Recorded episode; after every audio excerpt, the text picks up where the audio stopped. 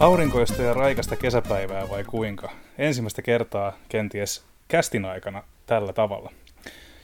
Tervetuloa Konsolifin podcastin pariin. Tämä on jakso numero 183. Ja ketäs meillä on tällä kertaa täällä minun kanssani linjoilla? No tietenkin Olli. Tietenkin, no mutta pitkästä aikaa. Moi. Joonatan. Hei kaikille. Ja Tarja. Hyvää päivää, iltaa, hei. Ja mun nimi on Niko. Tervetuloa lämpimästi myös muut paneelin jäsenet. Tosiaan alkujuonnossa oli hieman ehkä huumoria mukana. Olli ei ole tosiaan hetkeen aikaan kästissä mukana ollutkaan, mutta mukavaa, että pääsit nyt tällä kertaa mukaan. Jes, mahtavaa olla taas paikalla.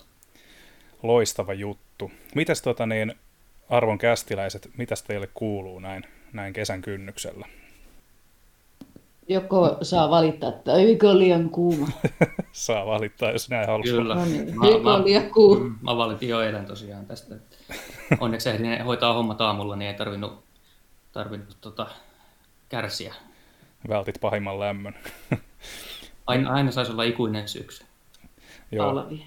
Ydin talvi. 10-15 astetta. Mä oon iloinen, että on lämmintä. Tämähän on mä olin niin pitkään vilukissana, että ei kestänyt tätä jahtikuvaa kylmää ja sadetta ja pimeyttä. Ja nyt kun ihan yllättäen me ei edes nähty sitä kevään kynnystä. Me vaan roimasti hypättiin se ylite suoraan tuonne kesän olohuoneeseen. Ja mä oon nauttinut mitään täysin rinnoin tästä, että on lämmintä ja aurinkoista. No, mutta eikö se viikonloppuna taas vähän viilenee ja ensi viikkoon onneksi taas sitten tuommoista perinteistä tulee lunta. Kesähän on siis tää viikko. Tää on Suomen kesä. Aivan, mitä se tarkoittaa? Lyhyt ja vähän luminen. Joo, nyt me mennään suoraan takaisin sinne talveen. Et se on tämmöinen tasapaino tähän hommaan. No se kyllä kuulostaa hyvältä. Tämän mäkin voin hyväksyä. Kiitos Suomen kesä 12.5.–15.5.2021. Eli tämä, se mitä Konsolifinissä sanotaan, niin se pitää hyvin todennäköisesti paikkaansa. Mutta se sääkatsauksesta,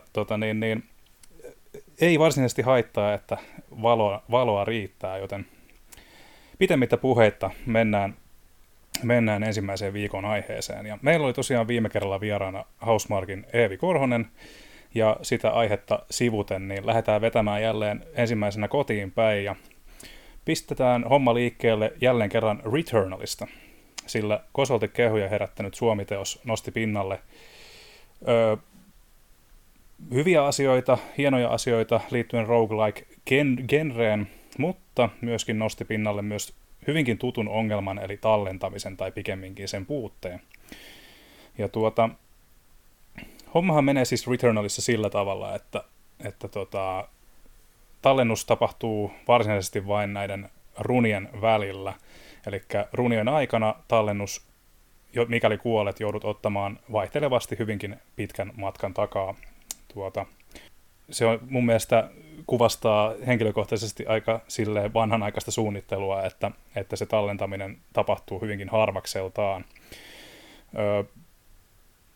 Tästä on roguelikeissa olemassa hyvinkin hyviä ja huonoja esimerkkejä. Mun mielestä tämmöinen tallennussysteemi tuntuu vaan auttamatta kivikautiselta. Mitäs mieltä muut kästin jäsenet on tällaisesta tyylistä? Joo, kuten sä tuossa meidän Konsolifin sivustollamme julkaistussa artikkelissakin kirjoittelit, niin kieltämättä tämä tuo mieleen noin menneet ajat. Ja sä kutsut sitä tutuksi ongelmaksi sen suhteen, niin itse en ole onneksi joutunut törmäämään tähän kovin paljon. Yleensä kun tähän törmään, niin se on silleen, että kun mä pelaan pitkästä aikaa tätä 15 vuotta sitten, 20 vuotta sitten julkaistua peliä, niin silloin nämä oli vielä nämä asiat tälleen, että sitten tulee sellainen tuulahdus sieltä menneisyydestä ja taas se fiilis, että onneksi asiat kehittyy. Mm. Mutta paitsi jos on pelannut jotain Switchillä, mutta silloin tietenkin olettaakin, että Nintendo on konsoli alla, niin ratkaisut on sieltä 90-luvun tienoilta, mutta muilla laitteilla pelatessa, niin en ole kyllä pahemmin törmännyt. Mielenkiinnolla kyllä kuulisin sitten osallistujilta sitä, että jotain tällaisia viimeisen muutaman vuoden aikana julkaistuja pelejä, joissa olisi tällainen vastaava ongelma. Ja mun mielestä pahin ongelma, tai pahin esimerkki, otetaan ensin hyvä esimerkki. Siis hyvä esimerkki tämmöisestä oivallisesta tallentamisesta roguelikeissa on Hades. Sillä Haadeksessa, niin kun on näitä huoneita, niin jokaisen huoneen jälkeen, vaikka sun se runi kesken, sä voit lopettaa sen pelin ja niin kuin jatkaa siitä, mihin sä jäit joskus seuraavalla kerralla. Selkeä homma. Sitten on näitä, se ei ole ehkä viime vuosien aikana ollut niin iso ongelma, mutta esimerkiksi muistan hyvin, kun olikohan Resident Evil 6, jota ensinnäkään ei saanut kunnolla niin kuin paussille, vaan start-nappi toi esille semmoisen niin kuin asevalikoiman tai tavaravalikoiman, ja samaan aikaan niin kuin peli pyörii siellä taustalla. Ja Souls-peleissähän on sama, että siinä niin kuin, peli pyörii, sä tavallaan saat sen valikon siihen, mutta sitten peli pyörii siellä taustalla, ja oikeastaan ainoa tapa niin kuin pysäyttää hommat on pistää peli kokonaan pakettiin. Toki Soulsissa on se hyvä puoli, että se sitten tallentaa aina lopetettaessa, mutta mun mielestä ja sitten on näitä save-hommia, että esimerkiksi tuleva quick save, mä muistan pahin esimerkki on Resident Evil 6, että on erikseen quick save ja saving, että siinä lukee yläkulmassa nopeasti, että quick saving, ja sitten voi lukea, että saving. Jos sä satuit lopettaa sen pelin semmoisena ajankohtana, kun on ollut quick saving, niin sitten se aina jatkaa siitä edellisestä niin kuin NS-kunnon savetuspaikasta. Että niin kuin tämmöisiä ongelmia on tosiaan ollut niin kuin ihan näissä suhteellisen moderneissakin peleissä. Ja muutenkin, että mä en ymmärrä, että miksei siitä niin kuin tallentamisesta voisi tehdä niin kuin sama yksin tein niin kuin selkeää, että miksei esimerkiksi Housemarque ole selittänyt sitä juurta jaksain sitä tallennusmekanismia, mutta se mun paasaamisesta, mitäs muut on mieltä? Kysymys. Joo, ihan pikku lisäys tähän väliin vielä tuohon liittyen, että se mikä tässä on niin kuin vielä se, että tähän ehkä jotain tällaisia vanhoja järjestelmiä perustellaan vähän sillä, että vanhoina hyvin aikoina pelit oli vaikeita ja silleen, mutta mun mielestä tällainen lainausmerkeissä vaikeutus, niin mä oikein välttämättä osta sitä argumenttia sen vaikeustason osalta, koska eihän tämä, ei se mitään taitoa vaadi, että sä joudut pelaamaan sen saman niin kuin pitkän monotonisen setin uudestaan puoli tuntia ennen kuin sä pääsit siihen kohtaan, jossa sä kuolit ja sitten kokeilee sitä uudestaan. Se on enemmän vaan semmoista pelaajan ajantuhlausta. Se on keinotekosta. Mutta joo, anteeksi, keskeytys nyt Tarja. Mikäs sulla oli kysymyksenä? Ei mitään, kun mä vaan ihmettelin, että miksi ei tuossa mitä Niko sanoi tuosta quicksaveista, että miksi ei jatka siitä, missä se quicksaveaa. Niin, olisi mukavaa, jos pelaajille tuotaisiin edes niinku vaihtoehto tähän, että jos haluaa vetää hc-sti putkeen pari tuntia, niin okei, teillä on se mahdollisuus, ja sitten jos on niinku että voi valita sitten myöskin, että ottaa sen quick save-napin ilman mitään sille isompia rankasuja, koska mun mielestä niin kun, mä ymmärrän sen vision Housemarquella, että heillä on arcade-tausta ja semmoinen HC-pelaaja, pelaajiin vetoavia pelejä on paljon, ja se on tietysti ihan niin kun, mielenkiintoinen tyylivalinta, ja se sopii joillekin, mutta mun mielestä tuommoinen niin kun ratkaisu niinkin olennaisessa asiassa kuin tallentaminen, niin rajaa asiakaskuntaa yksinkertaisesti. Itsellä taas tuossa se tulee mieleen, että Eevihän puhui viimeksi, kun hän oli täällä meillä, niin siitä, että just haluttiin tehdä throwbackia, mutta throwbackissa on se, että kun ne vanhat pelit, ne olivat hyvin lyhyitä, ja sen takia niitä keinotekoisesti pidennettiin tuolla vaikeustasolla.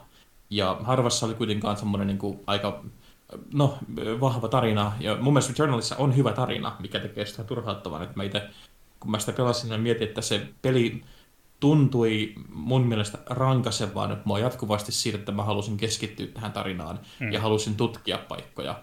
Ja kun mietitään jotain arcade-maista menoa, että esimerkiksi mun mielestä heidän parhaat pelit, just joku Nex Machina tai voi vitsi, menee tyhjään, mutta Nex Machina esimerkiksi, niin ne on lyhyitä, ne on nopeita ne niiden runit, ja jopa niissäkin ne hahmot tai ne viholaiset, ne ilmestyy aika pitkälti samoista paikoista. Tässä kun, ja esimerkiksi Dark Soulsissa tietenkin on, että ne on staattisia ne paikat, mistä ne viholliset tulee, että sä voit opetella niiden ne reitit ja opetella sen menon.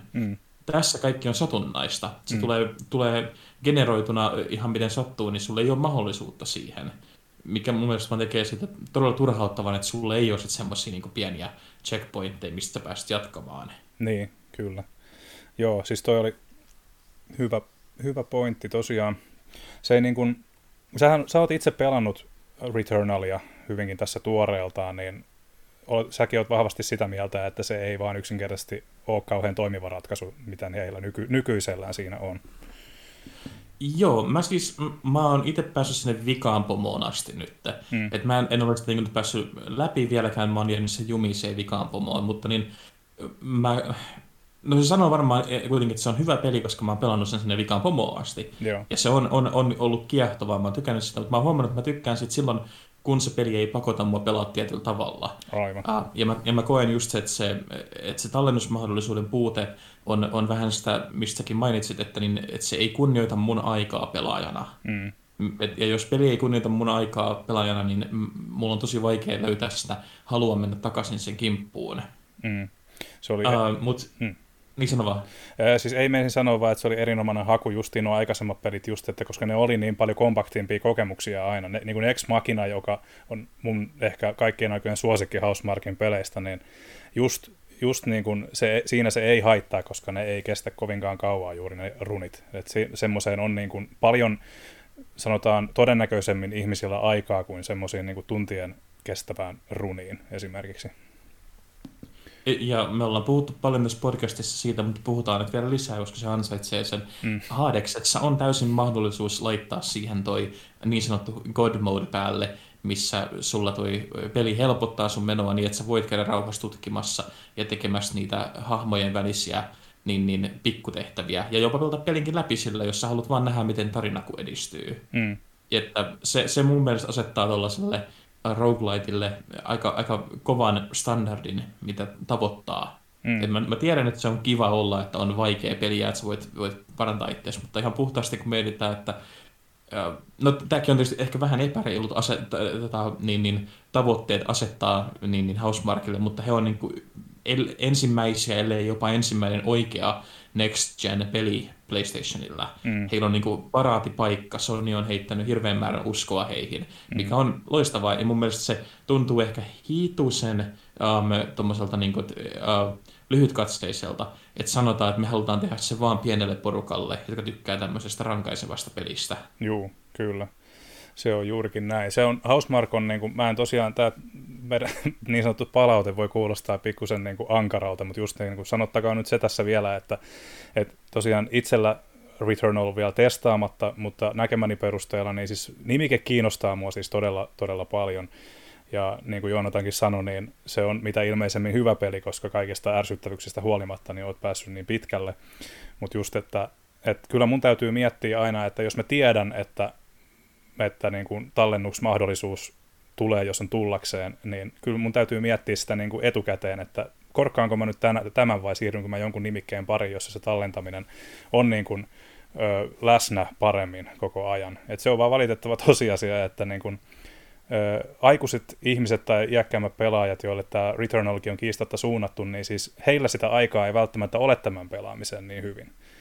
Ja siihen näkemykseen niin kuin täysillä, mitä tässä niin kuin haetaan. Niin se on vaan siinäkin mielessä ratkaisuna erikoinen, että tämmöistä valintamahdollisuutta ei edes ole. Joo, ja tosiaan niin kuin, hyvä kun painorit, se on hyvä painottaa entisestään. Eli jos nyt Eevi tai kukaan muu Housemarquelta sattuu kuuntelemaan, niin näähän tulee kaikki täysin rakkaudesta niin erinomaista pelitaloa kohtaan. Mä pidän siis Returnalista todella paljon.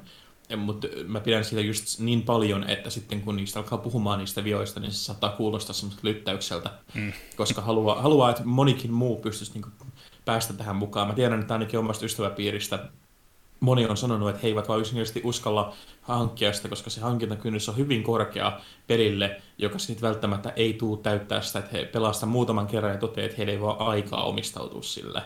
Ja sitten kun yrität kertoa, että mutta mieti, kun siinä on ihan uskomattomia juonenkäänteitä ja huikea hyvää tarinankerrontaa, mikä hyödyntää sitä, mitä me odotetaan peleiltä, niin luomaan tarinan, mikä niin käsittelee metatasolla meidän omia arkirutiineja niin pelimaailmassa. Se on todella fiksusti kirjoitettu ja niin kerrottu peli. Mutta mä toivoisin, kuten samalla tavalla, mä toivoisin Dark Soulseihin ja muihinkin, että niissä olisi vaan easy mode. Ei tarvitse olla edes easy mode, mutta mun mielestä se niinku kattavampi tallennusmekanismi tai niinku anteeksiantavampi tallennusmekanismi voisi olla kyllä poikaa, koska oikeasti niin... No kuulostaa rikkinäiseltä levyltä, mutta siis se on mun mielestä vaan niinku keinotekoista vaikeuttamista, että jos tallennusmahdollisuudet on liian harvassa tai sillä, että... Mä haluaisin kysyä Joonatanilta, kun sanoit sitten, että siinä on semmoinen tosi hyvä tai että se tarina on niin tosi erityislaatuinen ja hyvä se juoni, niin voiko olla, tai mitä saat siitä mieltä, että jos se tallennuksen puute jotenkin tukee sitä tarinaa, voiko olla näin? Joo, kyllä mä näen ton argumentin myös, ja siis sehän on jollain tasolla perusteltukin, koska se on siis peli, mikä käsittelee niin epäonnistumista ja uudelleen yrittämistä ja semmoista henkistä vahvuutta, mikä tulee tämmöisestä sisyfysmaisesta jatkuvasta urakasta, mikä ei tunnu päättyvän koskaan. Et mä ymmärrän kyllä, että miksi se on siellä. Mä en henkilökohtaisesti usko, että tämä tallennusmahdollisuus kuitenkaan poistaisi tätä elementtiä, koska se on niin vahvasti kerrottu se päähenkilön tragedia, se päähenkilön omat epäonnistumiset ja tämmöiset niin henkiset puutteet on kerrottu niin hyvin siinä tarinassa. Ja se, että vaikka niin kuin esimerkiksi olisi semmoinen niin pikatallennus, niin mä luulen, että se voitaisiin toteuttaa jollakin tavalla, mikä sopisi siihen maailmaan. Kun miettii, että Dark Souls ei varmasti pikatalennusta ole, mutta siinä kuitenkin on ne nuotiot, mitkä antaa sulle mahdollisuuden niin kuin aloittaa vähän pidemmältä. Ja mä luulen, että jonkinlainen semmoinen systeemi voisi toimia jopa Returnalissa, mikä sopisi siihen, että se on mahdollista mennä eteenpäin, ja saada tämmöisiä niin kuin etappeja itselleen, missä sä näet, että olen edistynyt tavalla tai toisella. Returnalissa on tämmöisiä tietyllä tavalla, siellä on mahdollisuuksia avata tämmöisiä nopeampia reittejä uusiin maailmoihin, mutta niissäkin on sitten semmoiset, että se joudut silti taistelemaan niin kuin aika pitkien alueidenkin läpi, jos sulla käy huono tuuri. Se on todella vaikea kysymys. Se on kysymys jollekin minua paljon fiksummalle henkilölle, joka ymmärtää näistä, ja mä toivon, että me saataisiin Eevi tänne takaisin, että me voitaisiin kysyä häneltä lisää näistä, koska se olisi ihan huikein kiinnostava tietää, että miten tiettyihin ratkaisuihin päädyttiin. Eli jos saadaan vaikka joku Returnal spoiler-casti tehtyä. Niin... Lisää Eeviä tähän selittää meille näin avaamatta juttu. Kyllä, se olisi aika hienoa. Mutta vastaukseksi niin se olisi... Kyllä, mä näen sen syyn, miksi se on siellä. Mä en välttämättä pidä siitä, mutta mä kyllä ymmärrän, miksi se on tehty niin. Mutta tämä menee tähän todella, se menee huomattavasti monipuolisempaan ja vaikeampaan keskusteluun kuin meillä ehkä tähän on aikaa. Ja se menisi myös hyvin vahvasti spoilereihin, mitä mä en viitsi alkaa tässä lataamaan. Mä itse asiassa jopa näen sen ehkä sielun silmin, että just tämmöinen... Ja kun tämä, mikä Soulsissa on tämä nuotiosysteemi, niin mun mielestä siinäkin ne nuotiot kumminkin tulee riittävän tasaisin väliajoin, että se ei tunnu tavallaan sen takia liian epäreilulta. Mutta just, että kyllä mä voisin nähdä sieluni silmiin, että Returnalissa olisi tilaa tämän tyyppiselle mekanismille. Ja siellähän on niitä tosiaan niitä rekonstruktoreita, joita pystyy sitten hyödyntämään, mutta ne tarvii valuuttaa, joka pelissä ei kasva puissa. Niin sekin tuntuu vaan semmoiselta vähän kiusaamiselta, että okei, että on meillä tämmöinen systeemi, mutta se on tosi työ ja tuskan takana, että sitä voi hyödyntää. Ja ne toimii vaan yhden kerran ja vain ainoastaan siinä yhdessä juoksussa. Joo. Eli että ne on rajoitettuja siihen pisteeseen, että mä itse huomasin, että mä en käyttänyt niitä kertaakaan, koska mä pelkäsin, että mulla loppuu se kallisarvoinen valuutta, mitä tarvitsi kaikkeen muuhun. Kyllä. Joo, se on just Olli vertaisi Nintendon kulta-aikoihin, niin siinä se tavallaan, jos sä vaikka nykyään, tai miksei nyt tietysti silloin, kun ne oli uusiakin, niin sä tavallaan, kun sä lähdet näiden nimikkeiden pariin, niin sä hyväksyt sen, että okei, että tässä on rajallinen mahdollisuus tallentaa ja muutenkin, että sä okei, että nyt sä hyväksyt sen, että nyt mä oon varmistanut, että mulla on tätä aikaa riittävästi tämän kanssa perehtymiseen, mutta ehkä voisi sanoa lopuksi, että tämä ei... Kiltisti sanottuna toivoisimme hiukan muutosta tähän juttuun, että kenties semmoinen on hyvinkin tulossa, koska Housemarque on jo Twitterissä aika salamyhkäisesti lupailut jo jonkin sortin muutoksia tulevan, mutta se, että milloin ja minkä tyyppisiä muutoksia, niin se on vielä mysteeri. Joo, tuleeko ihmisillä mieleen vielä muita pelejä, joissa tallentaminen on tehty vasemmalla kädellä, vai mennäänkö eteenpäin? Mä jäin miettimään vaan jotakin 8-bittisen Super Mario Brosia, missä aina itketti kauheasti, kun ei päässyt läpi jotakin linnakenttää ja sitten sisko ei ollut auttamassa. Tai joku veti töpseli irti seinästä, nyt loppuu se pelaaminen. Joo, äiti yleensä, joo, ei, rauhan.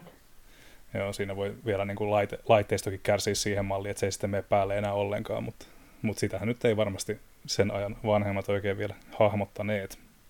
Mutta tosiaan ei ole tuota tallennusta tullut pitkään aikaa mietittyä ja sitä, niin kuin, niitä mekaniikkoja ja miksi ja miten niitä on toteutettu peleissä, niin ennen kuin nyt tämän Returnal-keskustelun myötä on sitten taas ruvennut pohtia enemmän niissä peleissä, mitä yleensä pelaa tai on pelannut viime aikoina, että miten niissä se on toteutettu.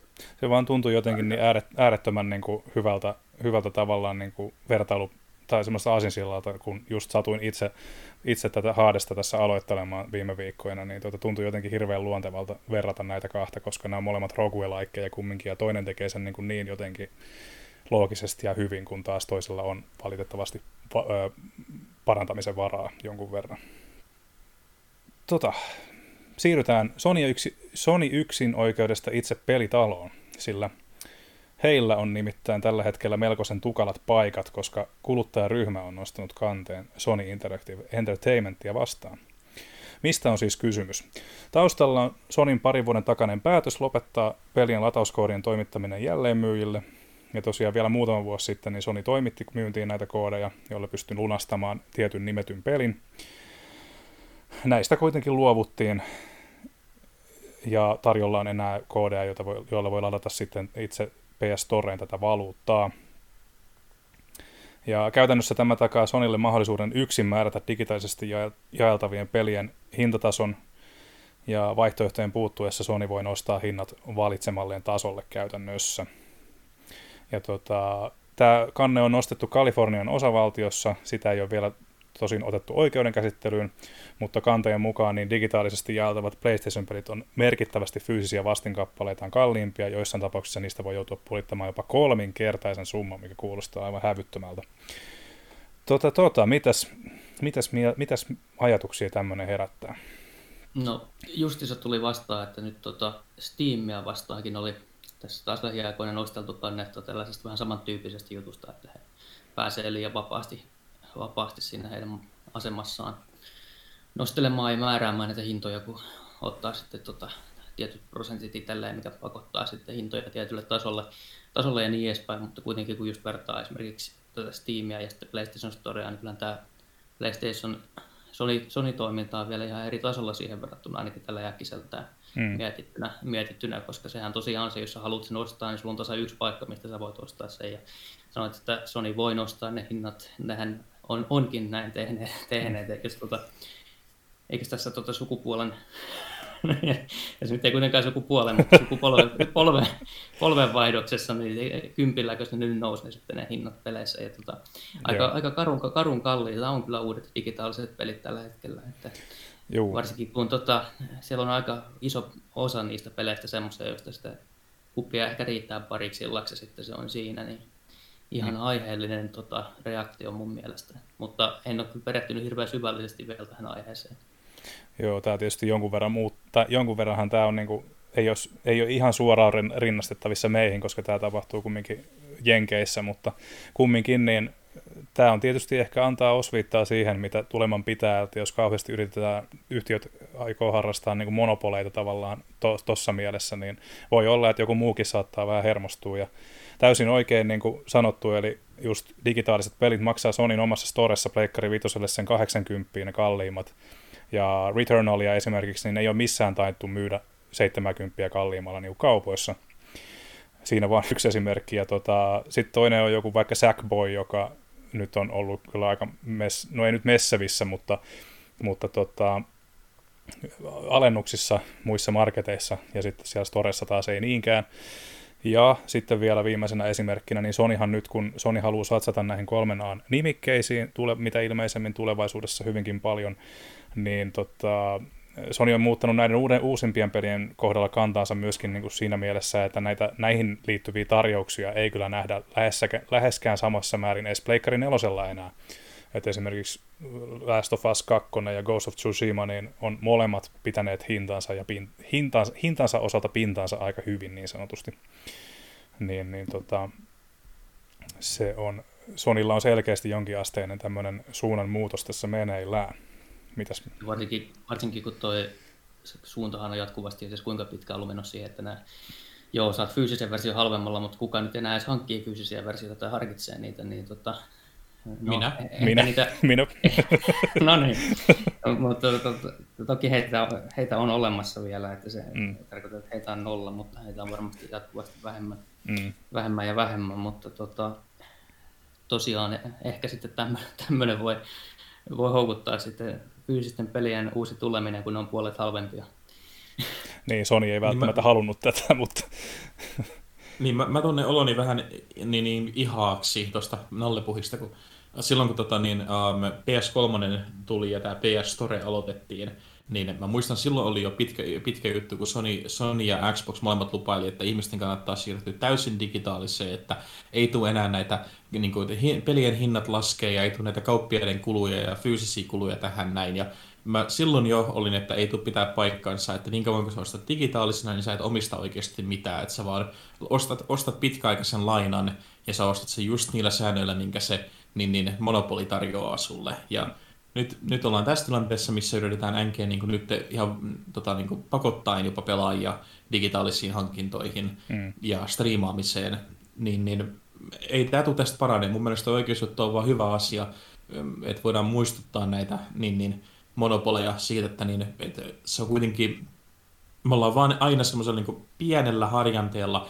kiikutaan, että missä kohtaa ihmiset saa tarpeeksi ja lähtee piraattiporukalla liikkeelle taas, koska se on ihan puhtaasti palvelukysymys. Ja tässä tapauksessa mä ymmärrän, että porukka alkaa rassaa sen, jos he on ostanut tämmöisen Digital Edition PlayStationin ja huomaavat, että he maksavat siitä premium-maksuja, vaikka koko idea piti olla se, että maksetaan vähemmän helpommin saatavasta tuotteesta. Mm-hmm.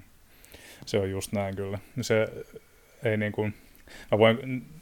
Se on juurikin näin siinä mielessä kanssa, että just, että miten sitä on markkinoitu jotain digital editionia, niin kun tulevaisuus on Sonin mukaan muutenkin lähestulkoon digitaalinen, niin mitä teet enää levyasemalla? No okei, ehkä mä ostan tämän 100 halvemman laitteen.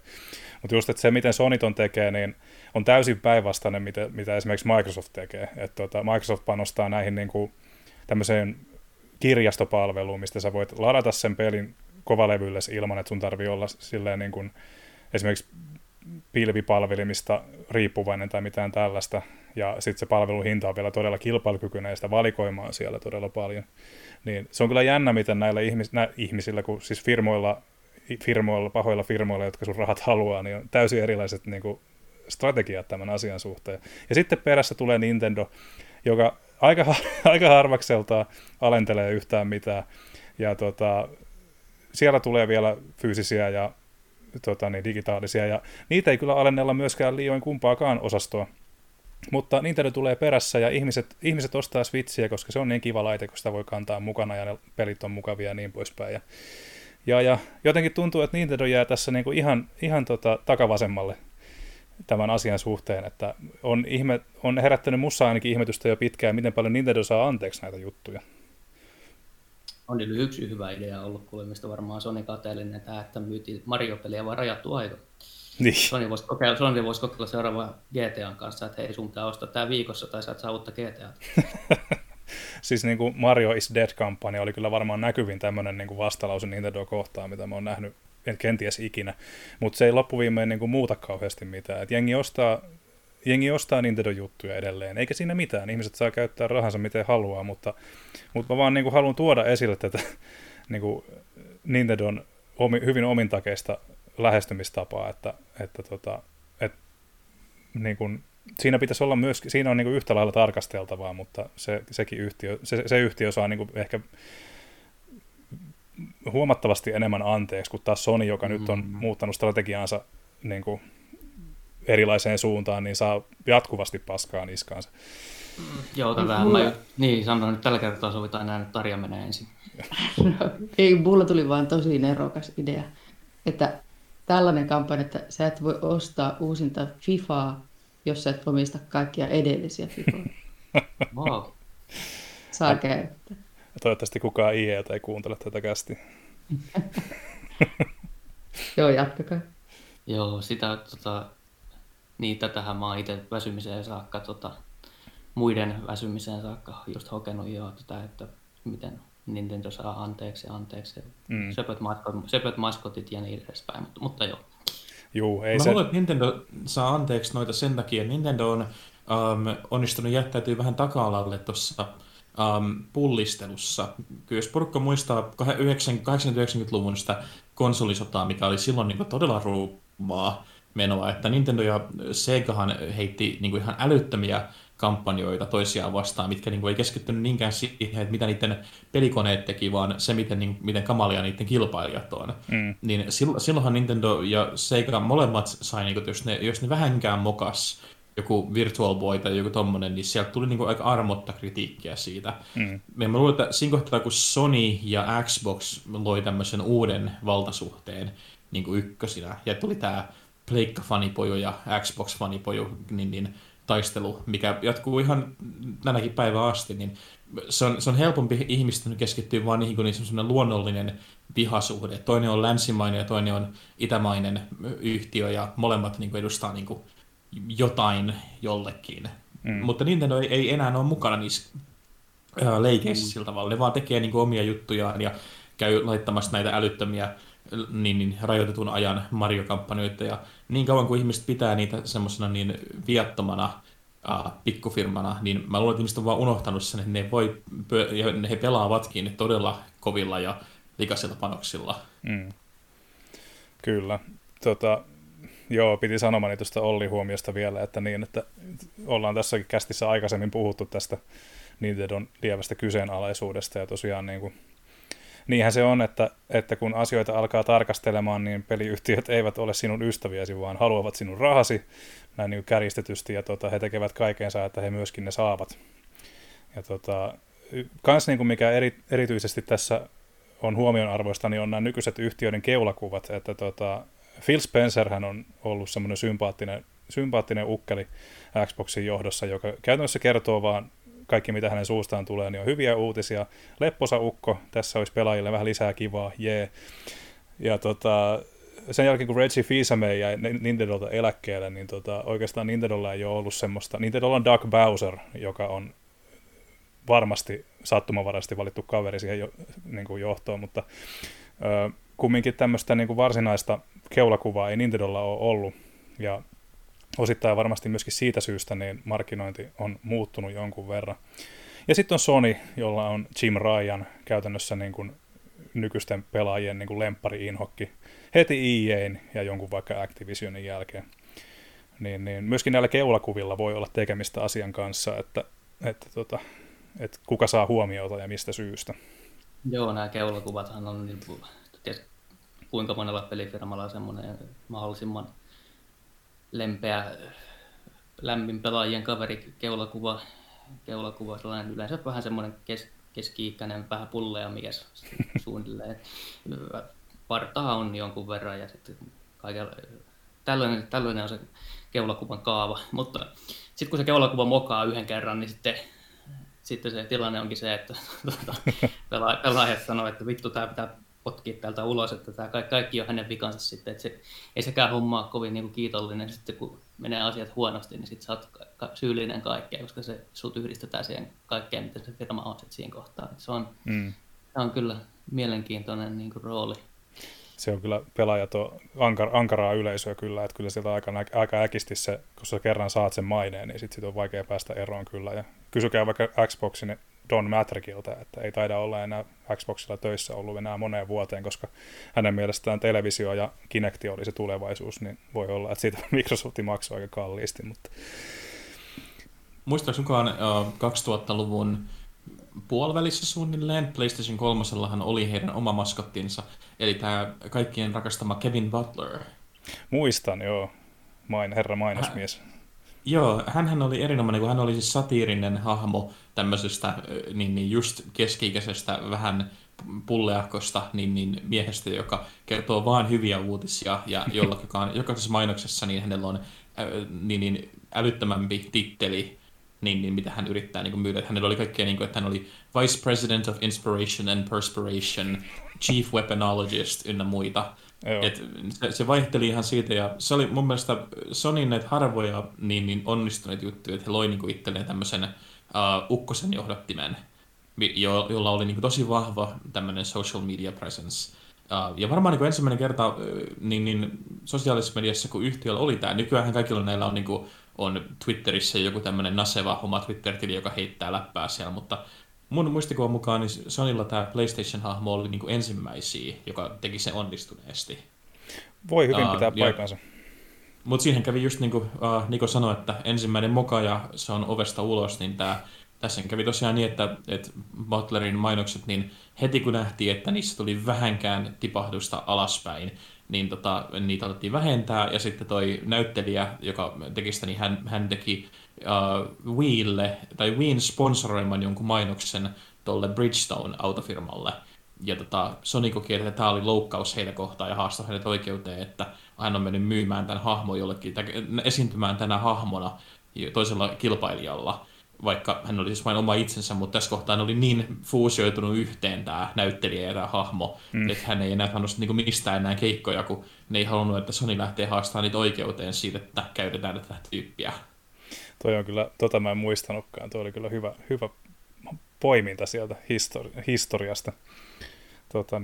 Joo, siis tuohan on, niinku, eihän periaatteessa, niinku, jos ei Sony omista sen niinku, nimeä, ja kuka nyt, tää, niinku, se nyt on aina vähän silleen si jos oo, jos joku yrittää omistaa niinku, jonkun niinku, koko nimen, niinku tässä tapauksessa Kevin Butler, niin sehän on niinku, käytännössä, toihan on vähän sama, että jos joku, no levyyhtiöt on asia erikseen, mutta jos vaikka niinku, Kevin Butlerhan voisi yhtä hyvin olla vaikka joku artisti, niin artisti nyt joutuu tekemään keikkaa siellä sun täällä, niin kuulostaa kauhean epäreilulta, että artistinimellä Kevin Butler esiintyvä äijä, niin ei voi sitten tehdä sitä niin kuin muualla. Et en tiedä sitten, onko siinä ollut jotain sopimusteknisiä asioita. Kukaan ei, tai itse en ainakaan muista tästä lakijutusta kyllä yksityiskohtia ollenkaan, mutta jännä juttu kyllä. Joo, Kevin Butlerin, mun mielestä niin kuin se, että firmoilla on niin kuin tuommoista, miten se nyt sanoisi, itseironiaa, niin sitä on ehkä vähän ikävää, että kyllä Kevin Butlerin tyyppisillä niin kuin hahmoilla, ja mun mielestä Reggie Fils-Aime ei, että siis Kevin Butlerin tyyppisillä hahmoilla olisi tilausta, sillä Reggie Fils-Aime ei oli myöskin niin kuin semmoinen niin kuin, oli hyvä keulakuva, siitä ei pääse mihinkään, sen äijän muistaa kyllä varmasti vähän vähemmänkin alaa seuraavat. Vähän tangentille, mutta pelimaailmassa pysytään. Voitaisiin ottaa tähän vielä pääuutisaiheisiin vielä semmoinen poiminta tuosta, kun Joonatan, siinähän arvostelit Jason Schreierin tuoreemman kirjan nimeltä Press Reset hyvinkin ansiokkaasti. Ja tosiaan pelimaailman ehkä tällä hetkellä kuuluisin vahtikoira nostaa ansiokkaasti alan epäkohtia pinnalle tuoreessa kirjassaan Press Reset, Ruin and Recovery in the Video Game Industry, jos nyt oikein tästä tulkitsin tästä kirjasta. Kyseessähän on siis kirjailija, joka on tällä hetkellä tärkeimpiä vaikuttajia peliteollisuudessa. Ja hänen eka kirja Blood, Sweat and Pixels niin ei ollut vielä ihan niin asiantunteva on ehkä väärä sana, mutta semmoinen niin kriittinen ja jotenkin tarkka tai tarkkaavainen kuin tämä uusi. Ja itse en ole vielä Press Resettiä lukenut, olen erittäin kiinnostunut kyllä tätä kirjaa lukemaan, mutta tässä tekstissä, mitä Joonatan sä oot kirjoittanut, niin siis nämä esimerkit on, ensinnäkin nämä on tosi hyvin niin kuin poimittu, ja on ihan älytöntä, että kun samaan aikaan työelämässä mennään siihen suuntaan, että oikeasti että tehostetaan ja halutaan ottaa kaikki niin kuin maksimaalinen hyöty irti työntekijöistä niin nykyaikana, niin samaan aikaan myöskin niin kuin työntekijöiden oikeuksista pyritään huolehtimaan liittojen ja muiden muodossa. Ja sitten tuntuu, että videopeliteollisuus, joka kasvaa ja kehittyy valtavasti vuosi vuodelta, niin polkee paikallaan näissä työoikeusasioissa lähinnä. Että työntekijöillä on hyvinkin kyseenalaisia työtunteja ensinnäkin, varsinkin niin kuin Amerikan mantereella. Ja muutenkin tätä alaa vaivaa semmoinen niin kuin tietynlainen piiskaaminen ja yleinen loppuun palaminen niin kuin työntekijöillä. Niin minkälaisia ajatuksia herättää, että tämä on miljardien dollarien business ja siitä joskus tuntuu, että tekijät ei saa asianmukaista niin kuin palkintoa sitten loppuviimein. Tarja, sähän oot ollut nyt pelialalla jonkun aikaa, niin kerro vähän, että minkälaisia ajatuksia tämmöinen teos herättää. Mä haluaisin lukea sen, mua kiinnostaa ihan hirveästi. Siitä on tullut niin siis monenlaista ristiriitaista palautetta. Ja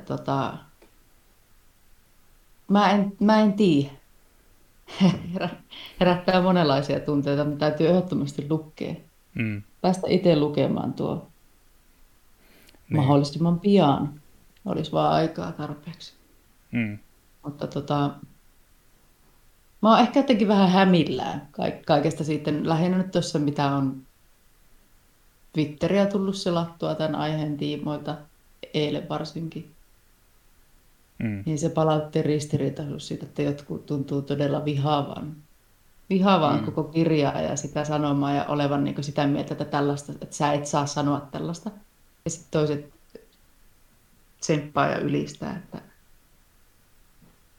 mä oon ollut vähän silleen sivusta seuraajana. Joo, mäkään en ole hämmentyneenä. Perehtynyt tuohon kirjaan tai niihin varsinaisiin niin kuin asioihin, mitä siinä nostetaan esiin sen enempää kuin että luin tuon Joonatanin arvostelun. Mutta se, niin kuin ainakin se, minkä voi sanoa, että se, niin kuin se ajatusmalli siellä taustalla ja se, että selvitetään näitä asioita ja kirjoitetaan näistä jutuista ja yritetään selvittää, niin se on niin kuin äärimmäisen tervetullut ja oikea, ja sitä tarvittaisiin tähän niin sanottu pelijournalismiin 500 kertaa vielä enemmän. Että Ja se just, mikä tuossa tulee, mäkin Twitterissä sen verran on huomannut, että Schreieri niin aika paljon sitä paskanmuotoista palautetta saa myös, sitten, ja välillä myös ihan tuolta pelifirmojen puolelta, siellä ei ole totuttu siihen, että kaikki ei ole nuolekkaan sitä, jatketaan toi lause, lopetetaan toi lause kesken, mutta siihen ei ole totuttu sellaiseen siellä on totuttu siihen, että myös ne pelijournalismin tekijät, ne pelijournalismilta näyttävän sisällön tekijät on semmoisia niin kuin innokkaita faneja, jotka niin kuin on äärimmäisen kiitollisia siitä, että he saavat kirjoittaa sitä aiheesta ja kaikki minkä pelifirma sanoo, niin se kaikki sitten suoletaan ulos ilman mitään kritiikkiä ja muuta. Ja sitten kun joku esittääkin sitä kritiikkiä vähän tai niin kuin joku tekee työnsä oikein, kunnolla, hyvin, niin sitten sieltä tulee sitä, että hirveätä negatiivisuutta ja tällaista väkisin väännetään kohua tai muuta. Ja ajojahtisyytöksiä. Niin, tämä CD-projektikin oli niin, kyllä kun CD-projektia haukkuu, niin se oli niin hirveätä. Paitsi sitten kun ne teki Cyberpunkin, niin sitten sitä saakin haukkua sen jälkeen. Sitten se olikin ehkä sitten ne syytteet ehkä pitikin paikkansa sen jälkeen pelaajan mielestä. Se on vähän siitä kiinni, että onko se tehnyt pelaajan mielestä kivan pelin se firma. Jos on tehnyt, niin sitten se on hyvä firma. Ne ei sorra työntekijöitä, mutta jos on joku firma, jolla on ollut vähän liikaa mikromaksuja tai jotain, niin sitten ne varmasti sorttaa työntekijöitä kanssa. Joo, just tämä, että voitaisiko niinku keskittyä niihin oikeisiin niinku ongelmiin ja asioihin siellä. Tämä nyt pätee ihan kaikkea jotenkin universaalisti, mutta en tiedä, onko se joku somekulttuuri vai mikä se on, vai onko ihmiset vaan jotenkin niin vähän ajattelevia. Niin kuin, mitä pahaa on terveessä kritiikissä, niin kuin just toi, että mitä nimenomaan Olli nosti esille toi, että joo, pelijournot on ehkä niin kuin lähimpänä tämmöisiä niin kuin faneja ja tavallaan niin kuin liian lähellä sitä teollisuutta ollakseen niin kuin jokseenkin puolueettomia, mutta se on hyvin vaikea sitten tietää, että miten siitä niin kuin se kehitys varmasti tapahtuu tämmöisten Jason Schreiereiden kautta, jotka oikeasti, niin kuin sanoit, niin lähtee tekemään työnsä kunnolla ja niin kuin, ottaa ne epäkohdat ja ne hyvät asiat, mitä niin kuin asiaan kuuluu, että Tossakin, kun puhuttiin Returnalista, niin siinä tulee vähän semmoinen, että okei, että nyt meillä on aika kovaakin kritiikkiä ja sitten samaan hengenvetoon pitää sanoa, että niin, että kyllä me tästä nyt oikeasti tykätään. niin, ja pitäähän se paikkaansa, en mä sitä sano, mutta just, että en mä tiedä, onko pelijournot vähän niin kuin liian arkoja vielä tänäkin päivänä? Joo, siis aivan liian arkoja, että se on pitkälti semmoista, että toimitaan niin kuin pelifirmojen toisina markkinointitiiminä. Mm. Se ei ehkä niinku henkilökohtaisesti, niin mulla se niinku, mä en niinkään kysele pelifirmoilta, mitä mieltä ne on. Mulle ne tulee vaan niinku kaikki jutut, mitä mä itse kirjoitan, niin tulee lähinnä siitä, että mä joko olen sitä innostunut tai en ole. Että mä yritän olla miettimättä sitä, mitä tämä kyseinen pelifirma tästä olisi mieltä tästä minun kirjoituksesta. Että yritän ainakin mennä siihen suuntaan, että liikaa fanipoikaille. Ja siitä puheen ollen, niin tuleva Oddworld-arvostelu ei ainakaan tule olemaan fanipojan kirjoittamaa. Että siinä tulee olemaan aika tulikiven katkusta kritiikkiä kyllä. Että, mutta siitä minä en puhu tässä enempää. Joo, ongelma on todella siinä, että niin, no nyt jos puhutaan vain Suomesta, kun tämähän on joka maassa on vähän eri ongelmat, mutta niin täällä tämä ala on ihan älyttömän pieni. Ja koska tämä on hyvin pieni ala, täällä on hyvin vahva taipumus tietynlaisen itsesuojeluvaiston ja tietynlaisen, mä en keksinyt oikein sanaa sen, koska egotismi on ehkä väärä, se on liian vahva sana, mutta niin, sekoitus niin itsesuojeluvaistoa ja semmoista niin ehkä oman niin paikkansa vaalimista on, että niin, kiertää vaunut hyvin nopeasti, jos tulee vähäkään kritiikkiä. Mä tiedän itse, kun olen kirjoitellut 20 vuotta eri paikkoihin, niin mä tiedän, että mulle on ainakin niin elokuva-alalta kuin pelialalta tullut puskista sitten niin kritiikkiä tai tämmöisiä niin ilmoituksia, että hei, että joku sun juttu, minkä olet kirjoittanut tai just olet tehnyt, niin sieltä on suututtu ja sulle ei enää mitään asiaa niin kuin esimerkiksi tähän tuotantoyhtiöön. Ihan älytöntä. Niin. Ja siis nämäkin on muuttunut ajan myötä. Ihmiset, jotka on ollut hyvin pitkävihaisia, on lähtenyt muille aloille. Ja sitten heidän seuraajat on tietysti tullut ja ollut se, että ei ole mitään tämmöistä estettä. Että se riippuu ihmisistä. Joten se on tosi vaikea sanoa semmoisena yleismaallisena, että koko alalla on ongelma. Mutta tietenkin meillä on myös se, että meillä ei ole Suomessa ketään Jason Schreierin kaltaista niin toimittajaa. Meillä ei ole varsinaisesti, vaikka mekin tehdään paljon juttuja pelialan uutisista, me toimitetaan paljon juttuja, niin meillä varsinaisesti ei ole, koska ei ole varaa siihen ja ei ole aikaa sellaiseen pitkäjänteiseen tutkivaan journalismiin. Että Schreierin urahan on siitä mielenkiintoinen, että hän on ollut aina vahva joku suojelemassa häntä. Hän aloitti Kotakulla, jolla oli tunnetusti niin kuin ihan järjettömän suuri asianajatiimi, koska he tiesivät, niin että he tekevät tämmöistä vähän provoavaa journalismia. Kyllä. Ja nyt hän on Bloombergilla, joka on ihan valtava organisaatio kanssa. Eli hänellä on aina ollut semmoinen paikka, missä hän pystyy niin kuin polttamaan niitä siltoja, jos tarve tulee. Koska sieltä aina tulee joku, joka auttaa. Mutta Suomessa ei ole tällaista pystytty luomaan, enkä mä usko, että pystytäänkään, koska, no, kuten tässäkin on sanottu, pelaajat eivät välttämättä halua sitä, koska se vaatisi vähän liikaa tietynlaista peiliin katsomista, mihin ei kollektiivisesti tunnu olevan halua. Mm. Niin, tässä on oikeastaan se juttuhan, tässä on tietenkään Suomesta käsin harvemmin tehdä yhtään mitään, mikä vaatisi jotain tutkimusta jossain ulkomailla, jossain Yhdysvaltoihin saakka, selvittää jotain yhdysvaltalaisten firmojen juttuja, että nehän jätetään paikallisille medioille sitten, ja sitten Suomessa nyt, no Suomessakin tietenkin paljon puhuttu näistä peliteollisuusjutuista, mutta ne on vaan ne muutama firma, että siinä loppuu äkkiä tutkiminen keskenkin, mutta vastahan julkaistiin kuitenkin tutkimuskin tässä en kyllä sen tarkemmin tätä perehtynyt siihen, mutta siitä katoin abstraktista, että siinäkin päädyttiin tähän tulokseen, että en muista, mikä suomalainen, oliko se Remedia käsittelevä tutkimus justiinsa käsittelyä mediassa, että miten kovasti kaipaisivat lisää vähän kriittistä otetta siihenkin. Mm. Kyllä. Ja mitä tulee tuohon itse kirjaan, tämä Press Reset on siitä, mitä tuossa arvostelissakin yritin sanoa, että niin se on todella huikea siitä, että kun Schreierin edellinen kirja oli, se loi tekosyitä omasta mielestäni useaan otteeseen. Näille, niin kuin, että siinä puhuttiin esimerkiksi tuosta, että miten Amy Hennig sai potkut Naughty Dogilta ja miten Naughty Dog aloitti tuotannon Uncharted 4 uudelleen ja uudelleen. Ja se on niin kuin hirvittävä määrä niin kuin työtä. Ja sehän on tämä Naughty Dogin tapa tehdä pelejä, että rakennetaan niitä samalla tavalla kuin noita pyramideja, että heitetään vaan niin mahdoton määrä ihmisiä ja kärsimystä yhtä asiaa kohden, kunnes se muodostaa jonkun valmiin tuotteen. Ja siinä luotiin vähän enemmän tekosyitä sille. Sanottiin, että, niin kuin, että no ihmiset tykkää, että saadaan tämmöinen hieno ja saadaan tämmöinen lopullinen tuote, mistä voi olla ylpeä, vaikka se on vaikeaa. Niin se Schreier on kokonaan loistaa poissaolollaan tässä, että toi 4 vuotta, mitä on mennyt näiden kirjojen välissä, niin on, se näkee, että, se on, että hän on niin kasvanut huomattavasti tälle sosiaalidemokratian suuntaan, että hän puhuu paljon liittojen tärkeydestä, hän puhuu paljon siitä, että ei ole minkäänlaista järkeä noudattaa tämmöistä amerikkalaista työkulttuuria, mikä on, palvelee vain rikkaita, eikä koskaan työntekijöitä.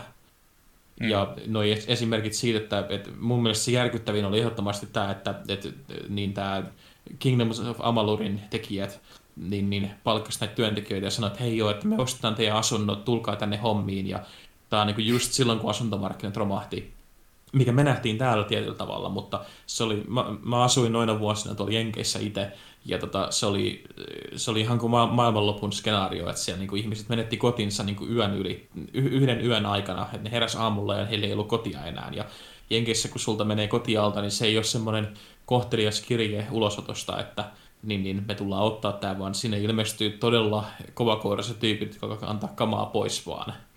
Se on semmoinen niin vanhan ajan ulosottomeininki. Että joo, ja se, että nämä firmat sitten niin kaiken huipuksi ne niin pakottaa ihmiset muuttamaan, ja sitten kun ne löi ovet kiinni, niin he palautti nämä asunnot, mitä ne ei ollut saanut myytyä, vaikka ne lupas myyvänsä ne.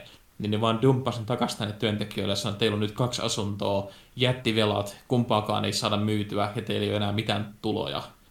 Et se on periaatteessa, kun oltaisiin niin keskellä avomerta, myrsky on nousemassa ja joku heittää sulle ankkurin käteen ja sanoo, että onnea ja heittää laidan ylitte.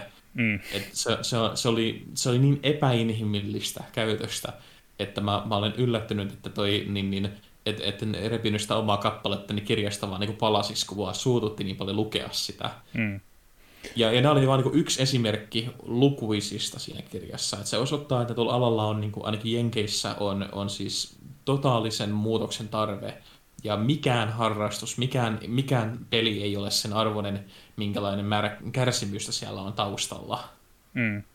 Se on niinku, toi on hyvä homma, että tommosia niinku noita tuodaan ilmi, koska esimerkiksi toi Kingdoms of Amalurhan on semmoinen nimikä, joka on saanut remasterinkin näille uusille konsoleille.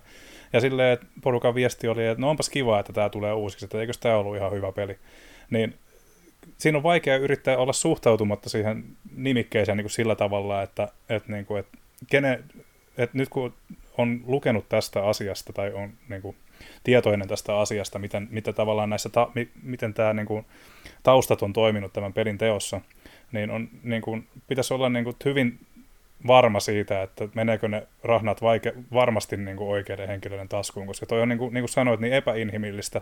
Ja luojan kiitos, Suomessa ei todennäköisesti kävisi ikinä noin, mutta on uskomatonta, että tuommoinen valtio kuin USA, niin että tuommoinen on mahdollista ja itse asiassa ihan niin kuin arkipäivää vielä tänäkin päivänä, jollei sitten tuoreimman presidentin ansiosta sitten mennä myös siellä yleisesti ottaen niin kuin sosiaalidemokraattisempaan suuntaan, mutta toisaalta se on myöskin niin kuin osavaltioista kiinni myös pitkälti, että mitä siellä tapahtuu.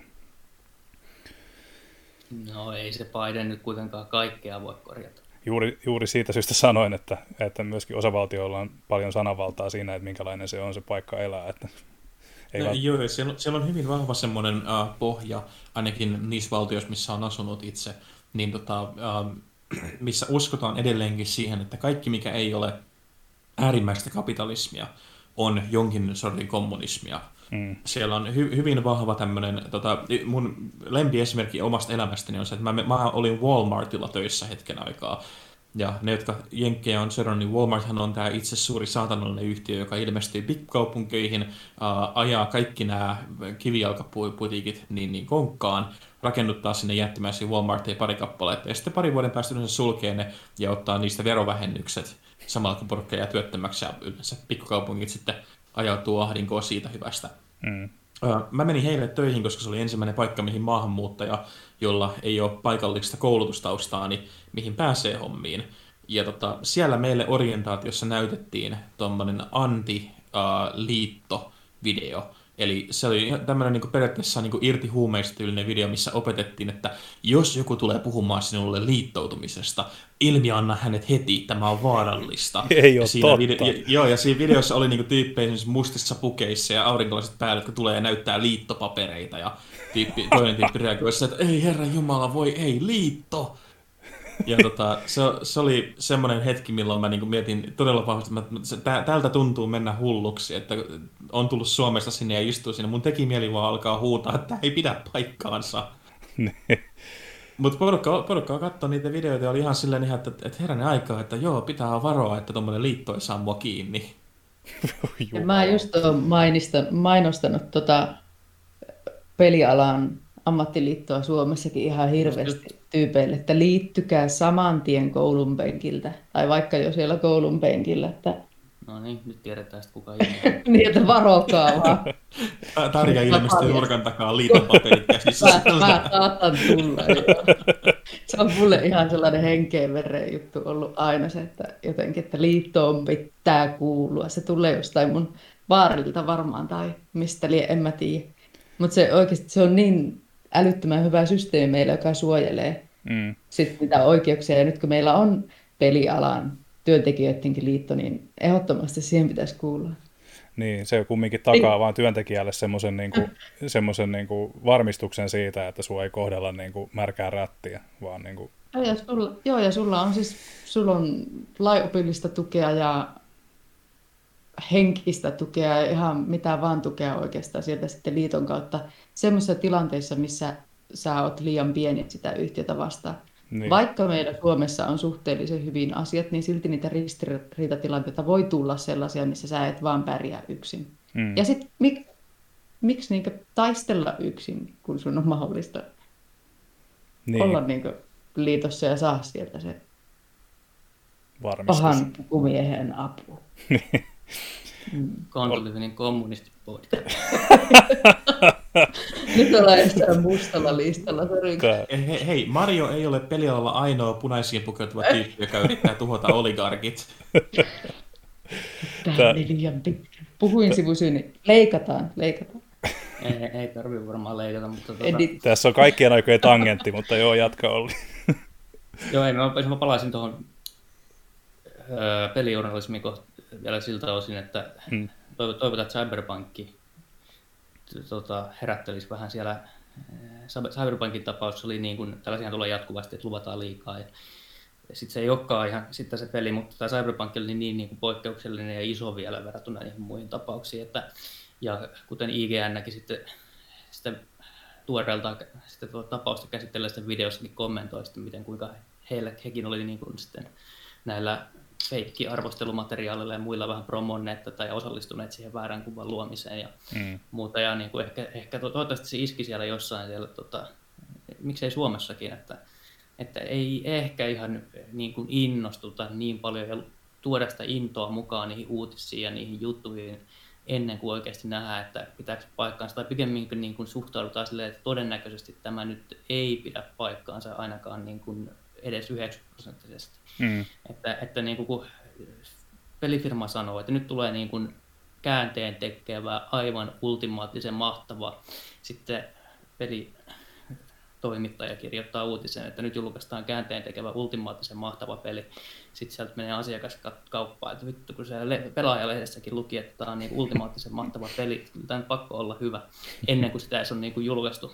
Niin, toivottavasti vähän herättelisi Cyberpunk-tapaus siihen, että ei niin herkästi uppoisi nämä mainosmateriaalit pelijournalisteihin. Ja toi pelaajalehti, niin tässä oli vain esimerkki, että se voisi olla mikä tahansa muukin.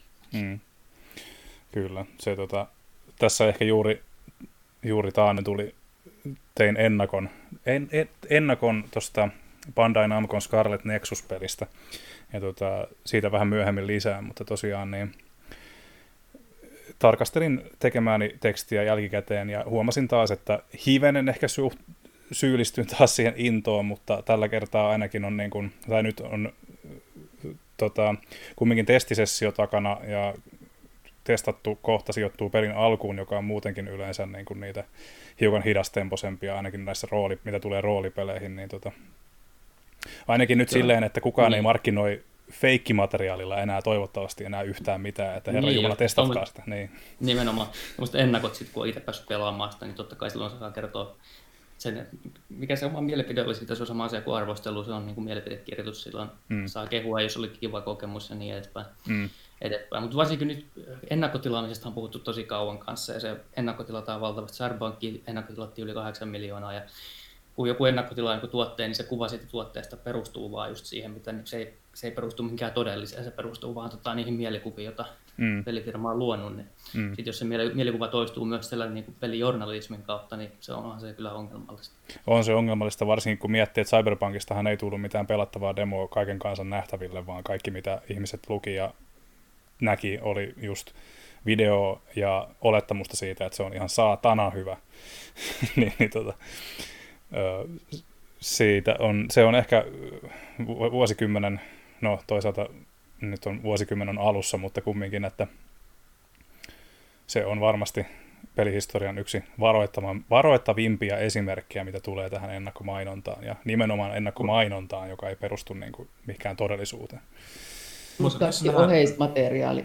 Niin. No niin, nyt kaikki niin samaan. Avattiin Pandoran lipas. Ei.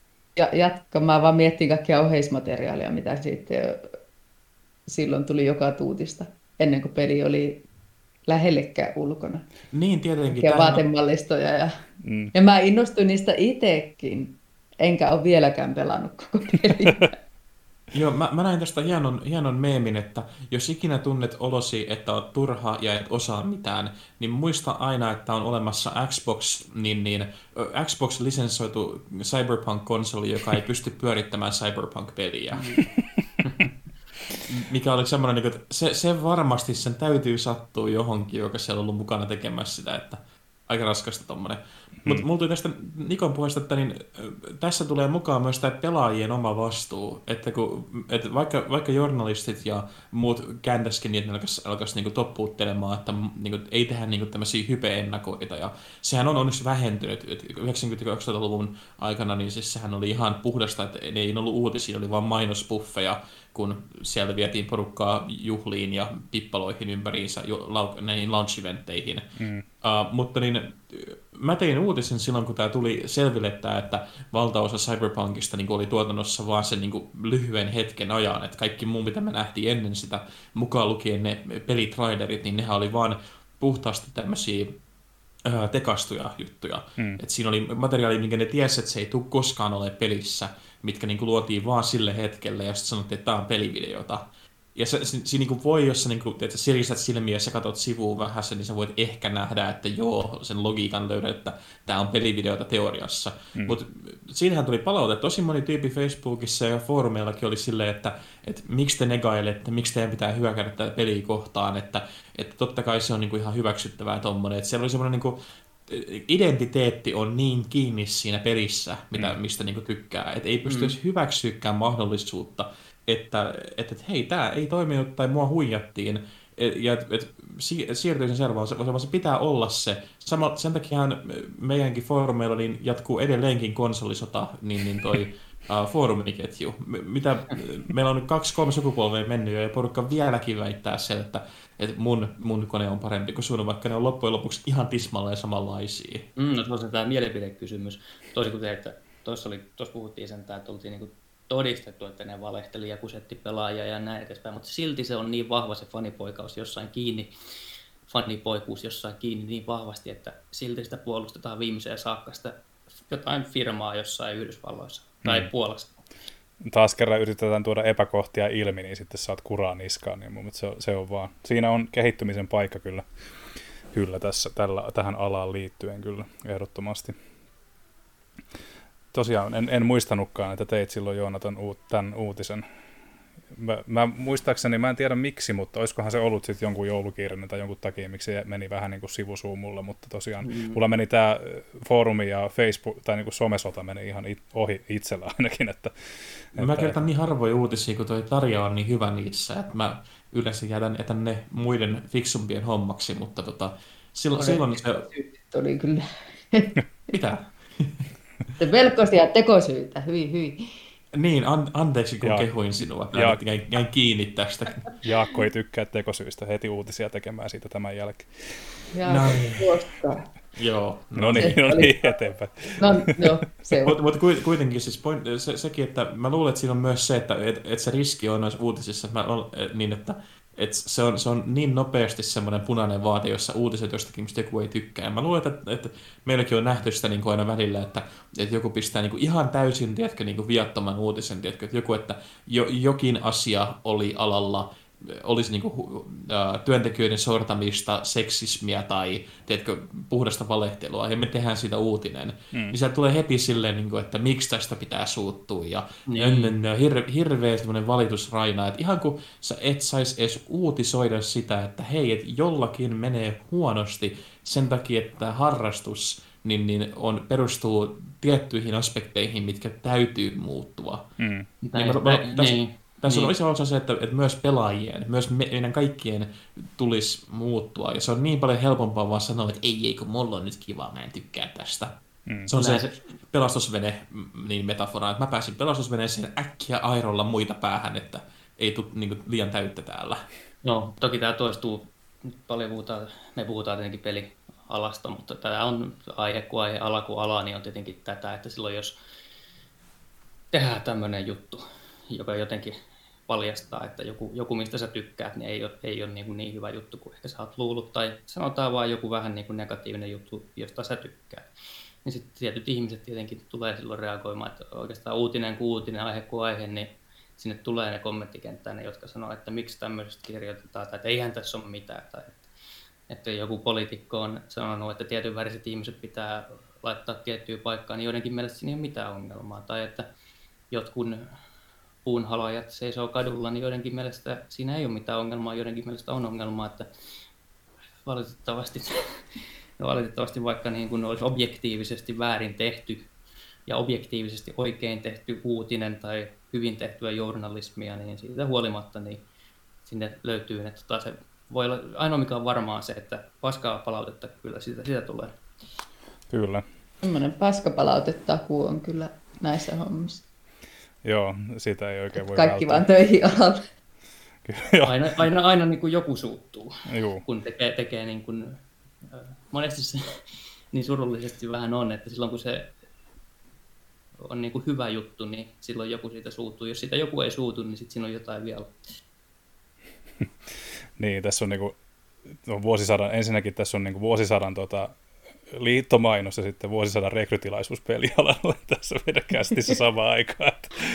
Ehkä tässä kohtaa olisi hyvä mennä niin kuin pikkuhiljaa eteenpäin, mutta oli tuossa eilen oli ainakin, kun meillähän tosiaan saitilla vaihtuu hivenen nämä mainokset aina välillä, niin tässä Press Resetin yhteydessä oli hauska detalji, kun Konsolifinin verkkosivuilla oli tuon artikkelin alapuolella mainos, jossa mainostetaan Satu Tuomisen kirjaa, niin mutta pieni kirja priorisoinnista, niin mun mielestä se oli aika hyvä lisä tuohon Press Resetille, että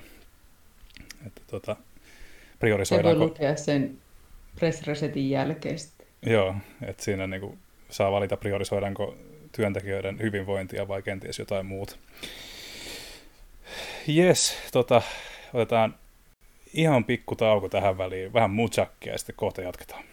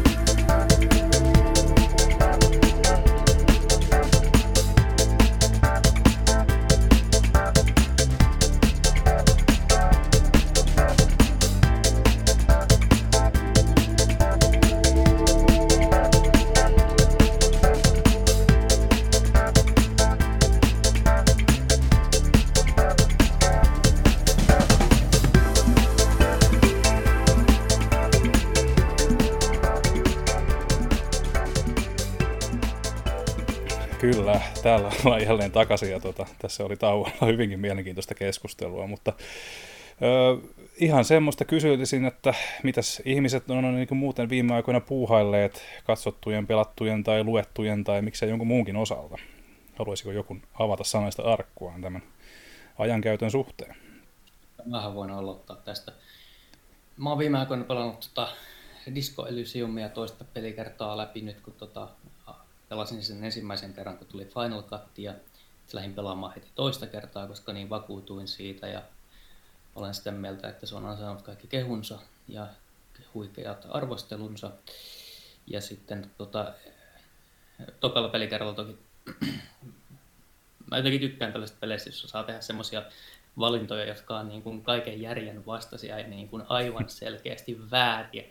Mutta sitten se on viihdyttävää silloin, kun niistä niin kuin on kirjoitettu sitten maailman ja muiden hahmojen reaktiot niihin valintoihin sitten viihdyttävästi. Ja paikoitellen tässä kyllä on, mutta totta kai on mahdotonta kaikki nämä tämmöiset valintapelit, jos niissä on sellaisia vaihtoehtoja, niin siinä tulee aina välillä vähän se ongelma, että asiat ei mene ihan niin rumasti ja niin pieten, kun ne ehkä oikeasti menisi, jos sä teet ne kaikki valinnat.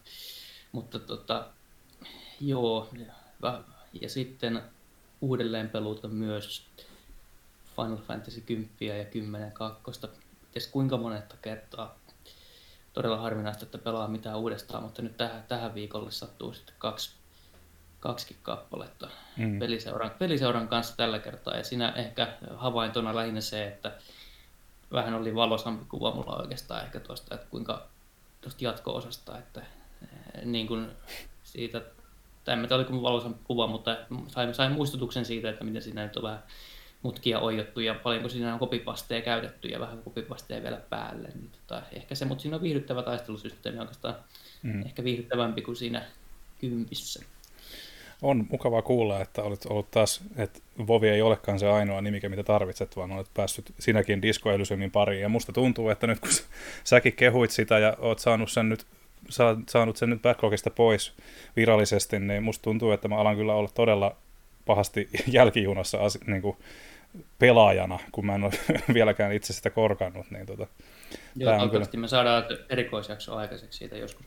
Se, mitä konsolifinissä puhutaan, niin se pitää hyvin todennäköisesti paikkaansa, eli se erikoisjakso tehdään ihan taatusti, mutta ajankohdasta ei vielä ole varmuutta.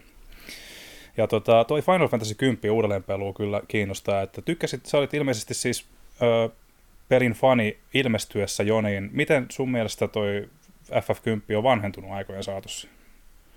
No sehän on vanhentunut niin kuin moniin sen ajan peleihin verrattuna hyvin mun mielestä. Että jälleen yksi peli muuten, jossa tallennus on sellainen peli, jonka parissa tuli vastaan just tämä tallennusongelma. Että toki ihan perinteinen standardisilta ajoilta, että on savepointit ja sitten jos puolet välissä, niin joudut ne savepointille takaisin, mutta nykyään sekin kuulostaisi oudolta.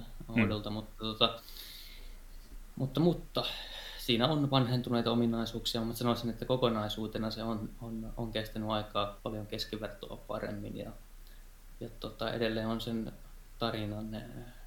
tarinan sanoman suuri fani ja toki ehkä ne tappelut on vähän silleen, että se systeemi on se vuoropohjainen, mikä siinä on, niin se on sellaista, että jos sä tiettyä kaavaa noudat, niin sä voitat varmasti. Niin se on vähän niin kuin käy tylsäksi ehkä. Siitä joko tykkää tai sitten niin kuin ei. Joo, se on omalla tavallaan ajaton, mutta myöskin semmoinen niin kuin siinä voi olla ne taktiset elementit joskus ehkä vähän vähissä. Tietysti sitten kun kyvyt kasvaa ja tulee vaikeampia vaikeustaso kasvaa. Niin. Siis tuntuu, että siinä liian moni bossi nojaa siihen, että se bossi tekee aina sitä samalla järjestyksessä niitä iskuja, toi. Ja jos sä itse teet taas tietyssä järjestyksessä, niin sit sä voitat, ja se on sillä siisti. Kyllä, mutta ilmeisesti Final Fantasy 10 tekee asioita todella paljon oikein, kun kerran, ja kumminkin viihtyy pelin parissa, vaikka nämä tietyt heikkoudet on tiedossa. Niin, kyllä, ja yleensä todella huonosti niin kun pidän näistä vanhoista peleistä, ja olen todella, jos sanotaan allerginen tällaisille vanhoille design-jutuille, aina otan kaikki kehitykset ja pelaajan tällaiset, niin kuin, mitä sitä nyt sanotaan, tällaiset, jotka niin kuin parantaa pelaajan elämää ja just kunnioittaa enemmän pelaajan aikaa, niin kaikki tämmöiset uudistukset, niin mä aina peukutan niitä suuresti, että siihen nähden, niin kuin, miten mä yleensä tällaisia niin kuin vanhoja vanhempia pelejä niin kuin välttelen, niin poikkeustapaus siihen. Joo. Kyllä, kyllä. Eli käytännössä, jos epäröit, että pitäisikö Final Fantasy 10 joskus kokeilla uudemman kerran, niin sanoisit, että kyllä kannattaa. Joo, jos on vaikka semmoinen tapaus, että ei ole pelannut sen ekan kerran jälkeen ja muistella, että se oli ihan kiva silloin, niin ehdottomasti uudestaan katsomaan, että miten se on omasta mielestään sitä aikaa kestää. Kyllä. Hyvä. Tarja, Apexia on tullut testattua vai kuinka? No ylläri, pylläri. Aika, en olisi arvannut. 9 kausi alkoi, niin sitä nyt odotettiin totta kai kuuta nousevaa, mutta sitten se alkoi vähän kehnosti, kun serverit oli alhaalla. Juu, näistä mä luinkin tosiaan. 2 päivää, ettei päästy kaveritten kanssa samaan peliin. Ei päästy ollenkaan, ei päästy siis mihinkään peliin ehkä päivä. Se on hivenen heikko startti kyllä, jos kauden aluksi on heti niin tuommoinen katkos siinä, että se ei ole kauhean hyvää mainosta välttämättä. Että... No, se oli melko antikliimaksi sille kaikelle esilataamiselle ja oottamiselle ja se, että oli julistettu kelloa ja tarkkaan, että milloin milläkin alueella. Se päivitys on sitten niin kuin livenä ja joo, se oli aika surku, vaikka siis tyhmältä tuntui kyllä, olisi pitänyt osata odottaa, että se ei niin kuin toimi heti, mutta kyllä se harmitti siltä. Joo, miettii, jos on pelaajia, jotka ei ole koskenut siihen hetken aikaa vaikka 4. kauden jälkeen, sitten ei jumalauta, nyt testataan, tulee 9 kausi, tässä on hyviä juttuja, ja sitten serveris down. Ja se siinä nimenomaan oli, että paljon oli sellaisia paluupelaajia ja sitten varmaan uusiakin. No tuli se areenapelitila uutena, että voi joukkue vastaan joukkue. Tällaista kaksintaistelua ottaa, niin mä luulen, että se veti varmaan aika paljon porukkaa. Joo. Jonkun verran itsekin sitä testailtiin meidän tiimin kanssa, mutta se on vähän turhan totista hommaa, kun sulla on vaan se tietty pikkualue ja sä tiedät, että siellä on tietty joukkue sua vastassa. Ja se jotenkin, musta on kivaa hyppiä ja vaeltaa ja touhuta siellä maailmassa, ja siinä ei oikein ehdi tehdä sitä. Ja mä en ole mikään maailman paras osuja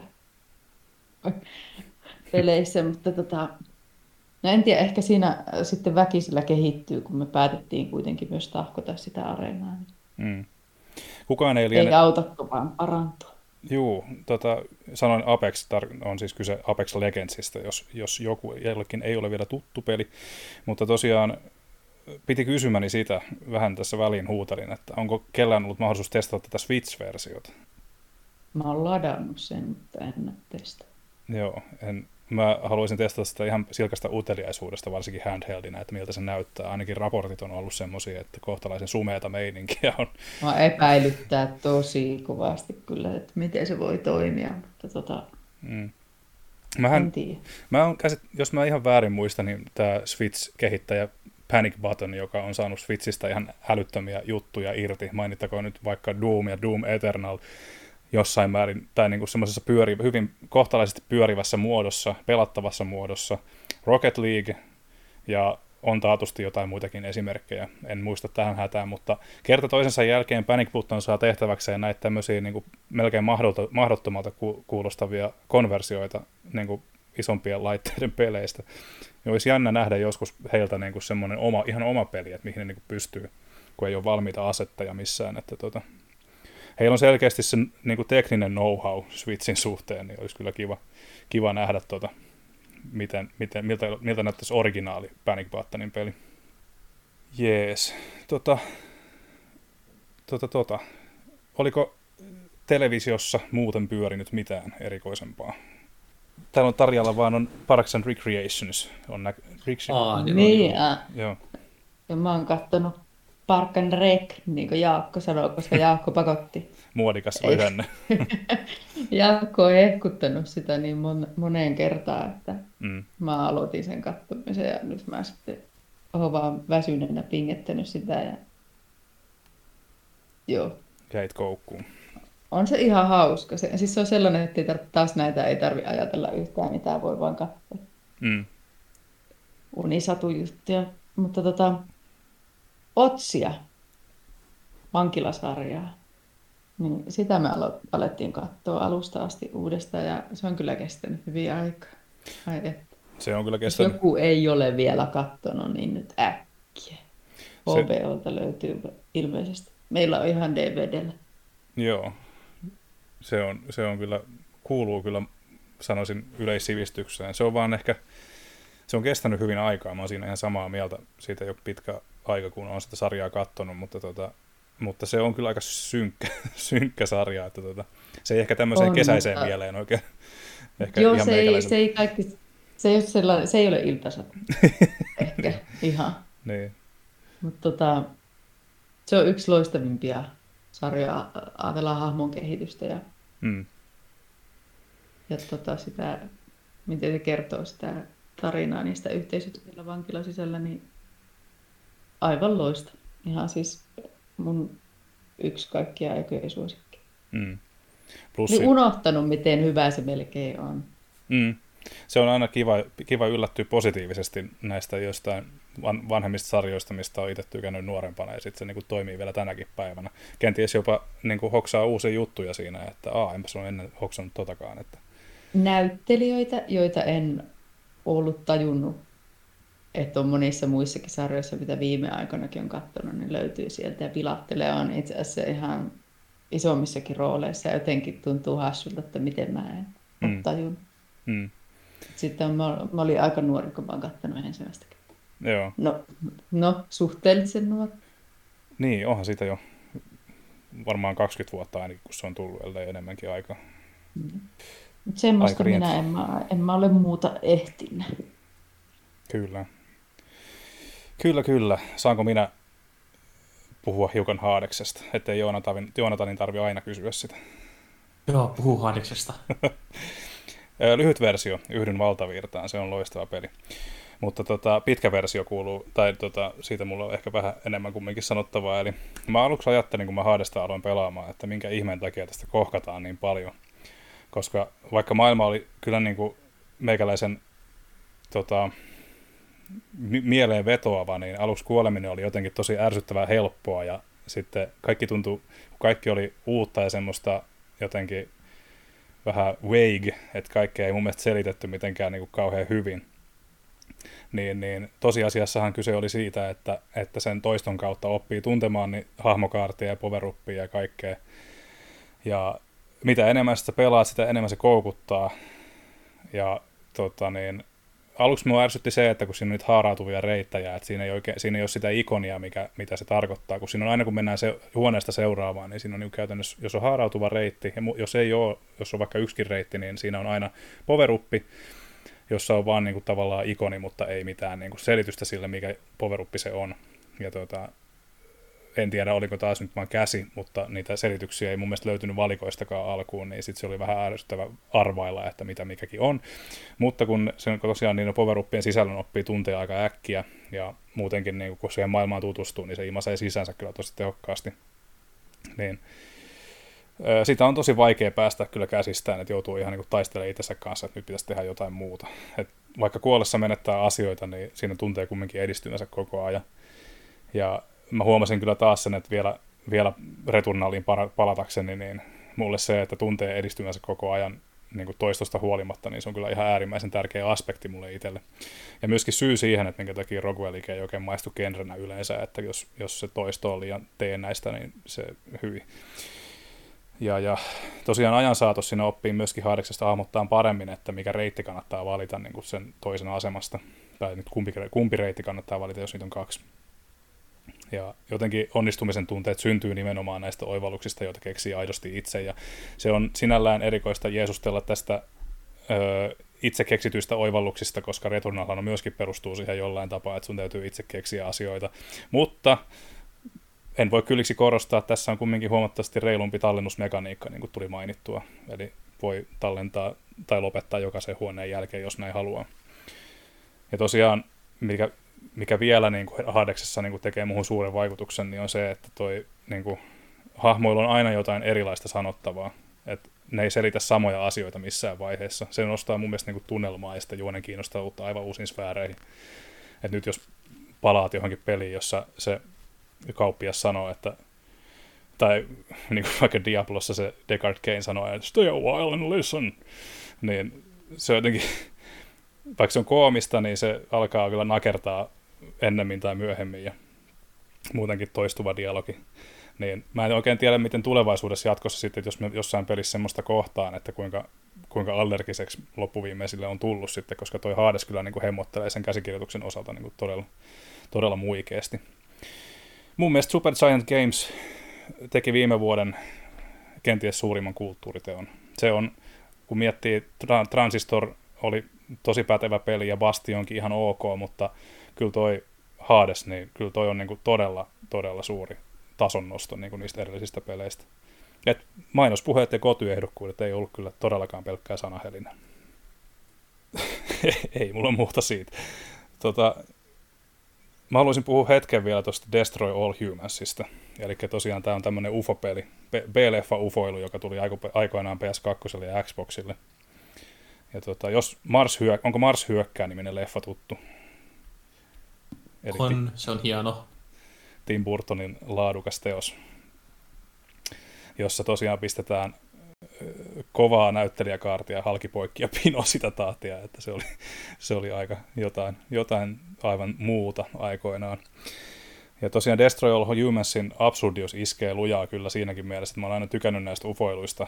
Ja tosiaan mun vinksahtanutta huumorintaju ehkä selittää se, että kun mä olin ensimmäistä kertaa näin Tim Burtonin Mars Attacks, eli Mars hyökkää leffan, niin mä olin suhteellisen pieni, alle 10-vuotias.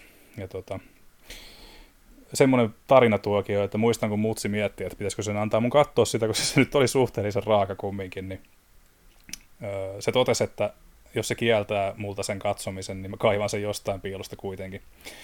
Ja se tuli katsottua sitten tosiaan niin kuin aika monta kertaa.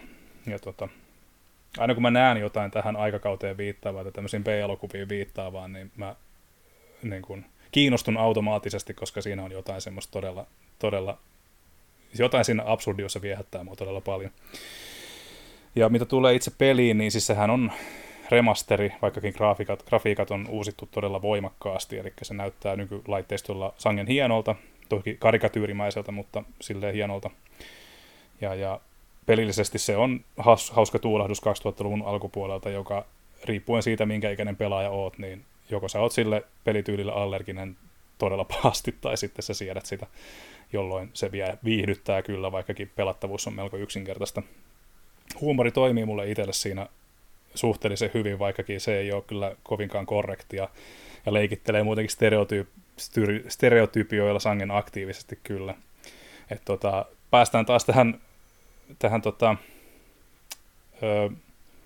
kommunistijuttuun, niin siinä esimerkiksi sun pitää ottaa tällä ufolla, sä pystyt kopioimaan ihmisiä, ottaa niistä ihmisen niin kuin muodon, niin tässä on semmoinen tehtävä, missä pitää, sorit spoilereista, mutta tässä on tehtävä, jossa pitää ottaa kaupungin pormestarin niin kuin hahmo, koska sillä on juuri alkamassa tämmöinen tiedotustilaisuus keskellä semmoista amerikkalaista junttikaupunkia, ja sun pitää esittää sitä pormestaria, sillä, sä siis näytät tismalleen samalta kuin se pormestari, mutta sitten sun pitää vielä esittää sitä sillä tavalla, että kukaan ei huomaa mitään.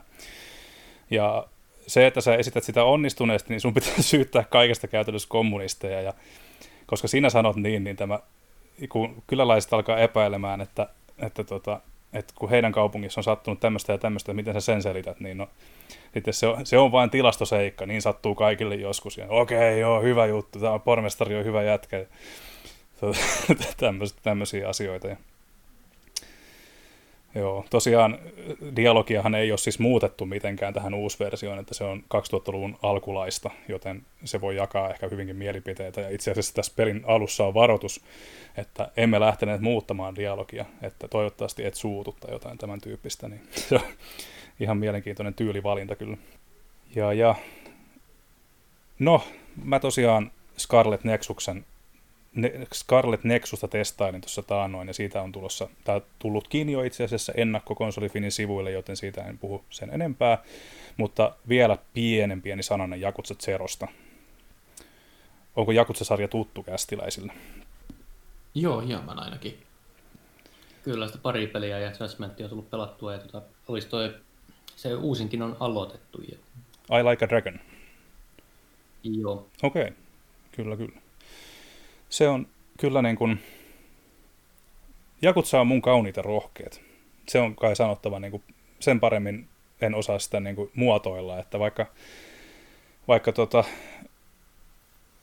mä ihmettelin joskus, että minkä takia Judgment spin-off ei innostanut samalla tavalla. Ja musta se tuntuu, että se johtuu siitä, että se yritti ottaa itsensä liian vakavasti, vaikka sielläkin oli niitä pieniä quirkkejä. Et mun mielestä Jakutsan hienous on niinku poikkeuksetta, tai niinku se hienous on se, että keskiössä on sinällään vakavahenkinen japanilainen mafiasaippua opera, jonka tosi raakoja ja brutaaleja hetkiä kompensoi niinku hulvattomat tilanteet, joissa niinku betonikasvuinen Kiryu, eli päähenkilö, opastaa esimerkiksi kuuluisaa bändiä fanitapaamisen hoitamisessa tai nuorta paria jonkun typerän riidan selvittämisessä. Ja se kanssakäyminen on niiden sivuhahmojenkaan niin absurdia pelkästään siitä syystä, että Kiryu ei koskaan niinku hätkähdä mistään. Et naama on niinku joka sekunti aina peruslukemilla ja ei niinku mitään, minkäänlaista niinku, se on niinku tavallaan se kivikasvuisuus on niinku heikkous ja vahvuus, että vahvuus siitä syystä, että siitä syntyy näitä koomisia tilanteita ja sitten heikkous ehkä sen draaman kannalta. Et se on tietoinen tyylivalinta, mutta jo niinku joskus niitä nyansseja olisi ehkä kiva nähdä. Ainakaan tässä Yakuza Zerossa niin Kiryun niin kuin tätä niin kuin hahmo on hyvin semmoinen niin kuin puiseva on ehkä väärä sana, mutta semmoinen aika hätkähtämätön nuori mies. Jotenkin niin kuin Yakuza, vaikka sen sarjan taistelu on aika semmoista peruskauraa, niin se itse tarina onnistuu niin kuin kerta toisensa jälkeen jotenkin summaamaan jotenkin poikkeuksellisen hienosti animemaisen tarinan ja pienen läpileikkauksen kaikista japanilaisista outouksista ja kulttuurista ja sen niin kuin tabuista. Ja jotenkin Yakutsassa on, kun jos tykkää animesta, niin tämä iskee ihan taatusti, koska jotenkin niin kuin, tämä muistuttaa mua niistä niin kuin nuoruuden animeista, mitä mä oon joskus kattonut. Että tämä on todella samalla niin kuin tietyllä tapaa jotenkin nostalginen juttu itsellä. Niin, mulla on tarkoituksena Yakutsasta pelata kaikki osat ennen Like a Dragonia, vaikka just uusin osat reboottaisikin tavallaan sarjan, mutta katsotaan nyt kuinka kauan siinä sitten menee, mutta ei ole kiire. Tämä sarja on niin hyvä, että kun Kivami 1 on pelattu läpi ja nyt on Zero menossa, niin ei ole niin kuin sinällään kiire siirtyä sen uusimman osan pariin, että haluan kyllä kokea jokaisen osan, mitä tässä sarjasta on tehty. Anteeksi, pieni monologi. Mitäs toi Joonatan on duunailu viime aikoina? No Returnalia ja Villagea, Resident Evil Villagea siis pelailu, että Returnalista puhuttiin aika paljonkin työssä, että ei siitä nyt sen enempää, mutta mä olin yllättynyt Resident Evil Villagein suhteen siitä, että mun suhde siihen pelisarjaan on ollut semmoinen vähän viharakkaus ja välillä jopa ainiin tuokin sarja on olemassa. Mm. Mä pidin 7:stä jonkun verran, vaikka siinä on aika antiikkinen se käyttöliittymä ja pelikokemus paikoitellen, mutta mä tykkäsin siitä, että se pitkästä aikaa tuntui Resident Evililta, missä mentiin niinku ihan radikaalisti sinne, että nyt pelotellaan ja aiheutetaan painajaisia pelaajalle. Ja Village ei ole niin pelottava tai niin ahdistava. Ja mä ymmärsin näin, että toi Resident Evilin tuottaja jopa sanoi, että he niinku ihan tietoisesti kävi muokkaa tämän niin niinku vähän kiltimmäksi kokemukseksi sen takia, että ihmisten palautetta, että he ei pystynyt pelaamaan 7:aa sen takia, että se oli niin ällistyttävän synkkä paikoitellen. Kyllä. Ja siihen kun sopeutuu, niin Village muistuttaa mua Linnanmäen kummitusjunasta. Se on niin kuin hyvällä tavalla siis. Se on semmoinen, että se on tuttu, turvallinen. Sä tiedät, että se on aina ollut olemassa, se on aina siellä. Se ei varsinaisesti enää niin kuin säikytä tai pelota sua missään vaiheessa, mutta se on ihan pirun hauska käydä kokemassa niin kuin aina niin kuin kerran kesässä. Ja tässä on ihan semmoinen juttu, että mä oon pelannut sen nyt 3 kertaa läpi. Ekalla kerralla meni 8 tuntia, tokalla kerralla meni vähän vajaa 4 tuntia ja 3 kerralla meni vähän vajaa 3 tuntia. Ja mä oon nähnyt, jotkut pelaajat on tuolla pelannut sen jo parissa tunnissa ja alle läpi. Eli se on hyvin lyhyt peli, jos sen haluaa pelata lyhyesti. Mutta se eka reilut 8-10 tuntia oli huomattavasti lähempänä sitä, mitä mä sanoisin, että normaalilla pelaajalla menee, jos sä haluat oikeasti tutkia ja etsiä paikkoja. Koska siellä on hirveästi tehtävää ja hirveästi löydettävää. Se tapa, miten niin Capcom on ottanut mallia eurooppalaisesta mytologiasta, kansanhistoriasta ja sitten ihan avoimesti vaan käynyt ottaa kaiken Francis Ford Coppolan mahtavasta Dracula-elokuvasta.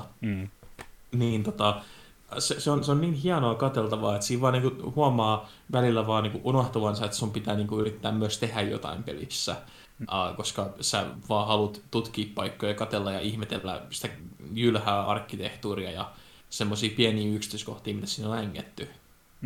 Mutta mä oon tosi iloisesti yllättynyt. Mä en odottanut mitään siltä, ja se on... En mä nyt ihan tiedä, onko tämän vuoden parhaita pelejä, mitä mä oon pelannut tähän mennessä, mutta on se korkealla sen listalla kuitenkin, että... mä itse asiassa odotan innolla, että mä varmaan menen pelaa sen vielä kertaalleen uusiksi, jos mä löytäisin jotain, mitä mä en ole nähnyt vielä sieltä. Kerrotko vielä, näin itseäni kiinnostaa kovasti tämä uusin sarjan tuotos, niin ilmeisesti se jatkaa Seiskan tarinaa kumminkin siinä määrin, että se Seiska kannattaa ensin pelata läpi, jos siihen vaan suinkin kykenee. Ei tarvitse oikeastaan.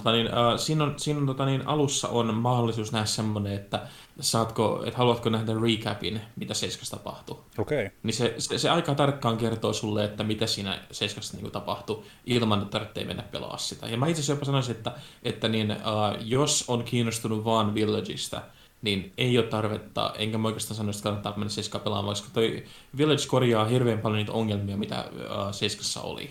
Okay, joo. Että se on parempi kokemus oikeastaan. Seiska on hyvä peli, jos oikeasti haluaa molemmat, mutta jos on aika rajattu, 8 on parempi kokemus niistä 2. Kyllä. Eli käytännössä 8 voi suositella niin kuin enemmän sitten näille kummituslinna-ihmisille, ja 7 on sitten niille, jotka haluaa oikeasti pelata, niin heille sitten ehkä jossain määrin parempi. Joo, 7 on niinku siitä jännä, että se on niinku, siinä sulla on semmoinen olo, että sä oot jatkuvasti alakynnessä. Sulla ei ole panoksia mihinkään, sulla ei ole aseita. Sä et pysty kävelemään niinku mihinkään huoneeseen ilman, että sieltä tulee joku tyyppi, joka lyö sua lapiolla. Et sulla on niinku jatkuvasti semmoinen olo, että niinku, et sä oot vaan ihan pohjasakkaa. Ja se on raskas kokemus pelata. Joo. Koska siinä jossain vaiheessa tulee semmoinen niinku luonnollinen turhautuminen, että antakaa mulle edes niinku pieni breikki. Tässä ei ole sitä. Tässä niin pelin loppuun kohden sä oot ihan semmoinen, tiedätkö, että sä puhdistat sen kylän joka ikisestä zombista, mitä vaan tulee vastaan, jos sulla vaan aikaa olisi. Että se on huomattavasti toimintapainotteisempi peli. Okay, ja se tulee varmasti, niin kuin jotkut tiedätkö, puristit tulee olemaan silleen, että ei, tämä ei ole oikeaa Resident Evilia, mutta mä itse nautin siitä, koska sinne on sit ympätty niin mahtavia vihollisia, että tämä Lady Demetres, joka on tämä internetin uusi himojen kohde, on vallottava, niin tämmöinen, miten sen sanoisi, todella korni ja todella siis juustoinen hahmo. Joo. Mä pidän hänestä hirveästi. Mutta sitten niinku muutkin, jotka siinä pelissä on, että se on aika hienosti markkinoitu Capcomilta, että ne on keskittynyt tähän, että katsokaa Lady Demetreskia, niin että ne kaikki muut viholliset on suorastaan ylläreitä. Joten mä en ala spoilaa niitä, mutta mä voin sanoa, että se peli yllätti mut jatkuvasti sille, että aina kun mä luulin, että mä tiesin, että mitä nyt tapahtuu, niin siellä tuli jotain uutta, mitä mä en osannut odottaa. Kyllä. Ja ilmeisesti Capcomilla on ollut näiden demojen kanssa aina tässä viime vuosina hyvin mielenkiintoinen niin kuin lähestymistapa, että niitä tulee monta ja sitten ne on yleensä ajastettuja. Niin nähtävästi tämä niin kuin, oli se sitten tämä Amazonin Lady tai sitten tämä demojen runsaus ja tämä, että ihmiset pääsee kokeilemaan oikeasti, niin en tiedä mistä aspekteista on kysymys. Ja varmasti myöskin siitä osittain johtuu, että peli on laadukas ja sitä on venattu, mutta tämän tyyppinen markkinointi on selkeästi onnistunut, koska Village on myytiin julkaisussa heti 3 miljoonaa kappaletta, mikä on niin kuin aika massiivinen saldo kyllä näin lyhyessä ajassa. Tämähän siis julkaistiin, oliko se viime viikolla, eli oliko se nyt sitten 6.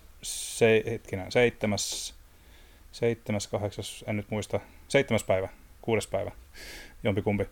Niin, 7. päivä perjantaina, eli oli ihan niin kuun alussa. Joo, kyllä. Hieno myynnillinen suoritus jälleen Capcomilta. Joo. Mutta sitten mitä mä oon katsellut, niin leffoista nyt on ollut, että yhden huonon ja kaksi loistavaa.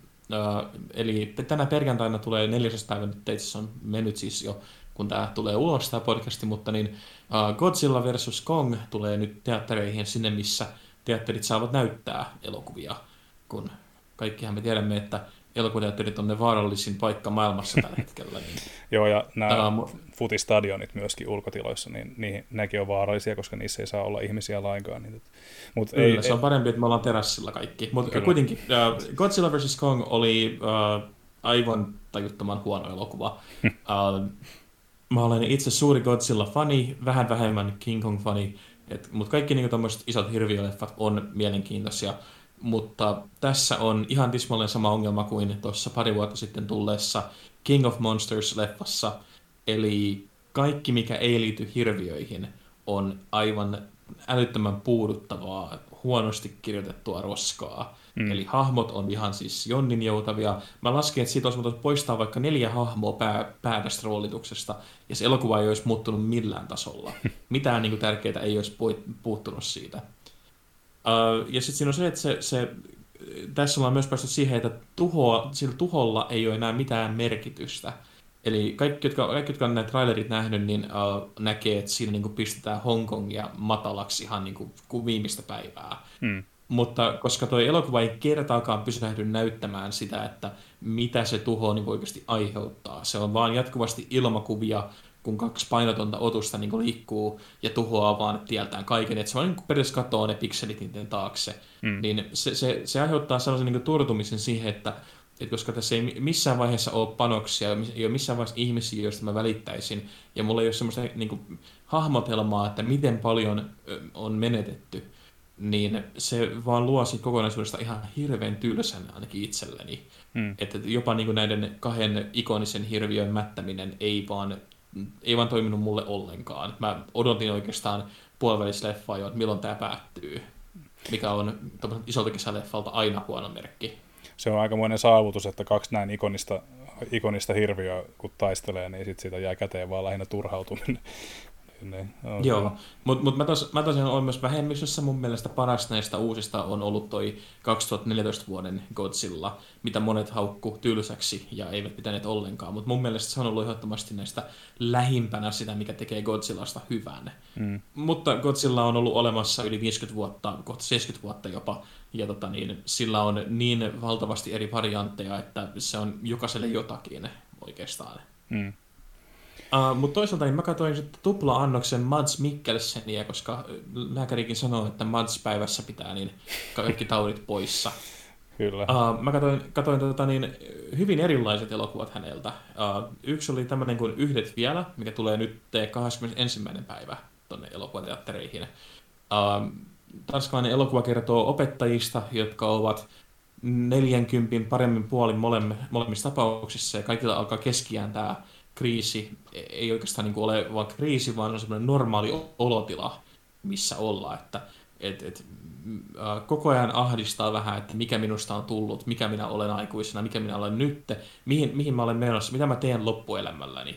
Ja semmoinen ahdistus ja pelko on päällä heidän päivittäisissä teoissa. Ja erään päivänä synttärijuhlilla yksi heistä tuo esille, että hän on lukenut jutun, että jos me lisätään meidän veressä olevaa alkoholia, niin 0,5% tai promillea, niin me ollaan parempia ihmisiä, me ollaan niin iloisempia, me pystytään niin ottaa riskejä enemmän, niin mitä jos yritettäisiin sitä? Joten he ottaa tämän testin sitten, että joka päivä otetaan niin arkipäivisin työajalla niin pikku hiprakka päälle, ja 0,5%.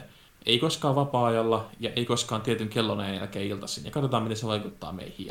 No tietenkin kaikkihan, jotka tietää pohjoismaisen alkoholikulttuurin, niin tietää, että tämä ei koskaan ole hyvä idea. Mutta se riistäytyy käsistä jossain kohtaa. Anteeksi, mä puhuin päälle, mutta se riistäytyy käsistä varmaan jossain kohtaa tässäkin elokuvassa.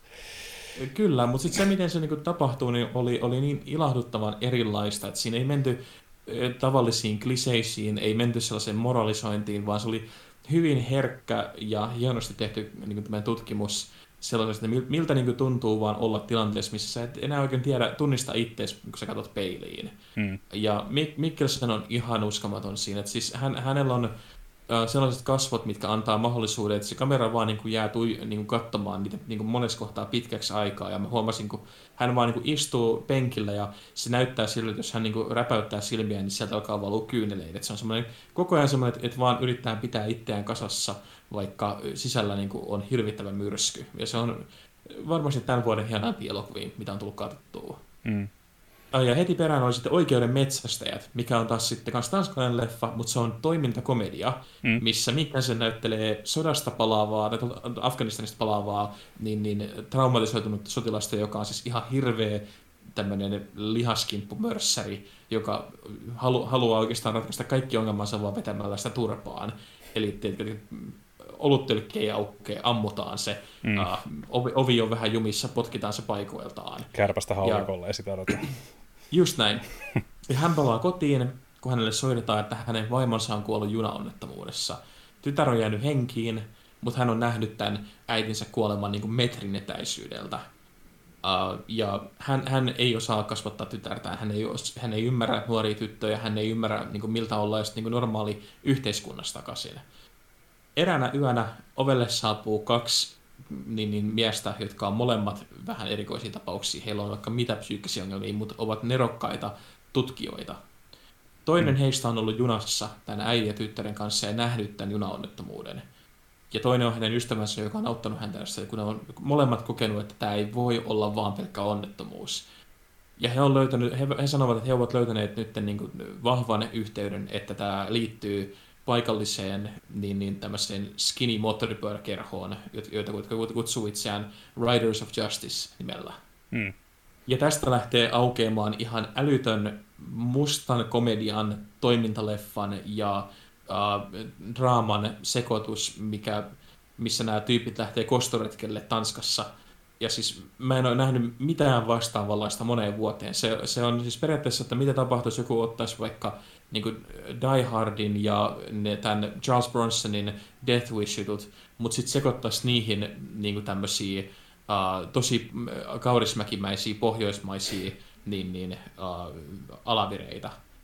Ja se tulee nyt kanssa tässä kuun lopussa teattereihin, ja se on, että jos niin kuin vaan yhden leffan menee katsomaan tänä vuonna, niin kannattaa tämä. Siitä en halua paljastaa enempää, mutta kaikki näyttelijät on huippuja. Toiminta on täysin odottamattoman hienoa, ja siinä on koko ajan semmoinen fiilis, että jos luulee arvanneensa, miten se tarina etenee tai miten se päättyy, niin lähestulkoon varmuudella voin sanoa, että olen arvannut väärin. Mä oon nyt nähnyt sen kahdesti, ja molemmilla kerroilla mä olin ihan haltioitunut alusta loppuun. Joo. Ihan vielä lopuksi nopeasti, ennen kuin tämä menee älyttömyyksiin, niin jos teillä löytyy Apple TV, nykyään PlayStationista hän saa Apple TVn sinne, katsokaa ihmeessä Mythic Questia. Se on It's Always Sunny in Philadelphia-sarjan tekijöiltä. Heidän uusi sarjansa sijoittuu pelimaailmaan, pelifirmaan, missä pyöritetään tämmöistä World of Warcraft-tyylistä jättimäistä MMORPGia nimeltä Mythic Quest.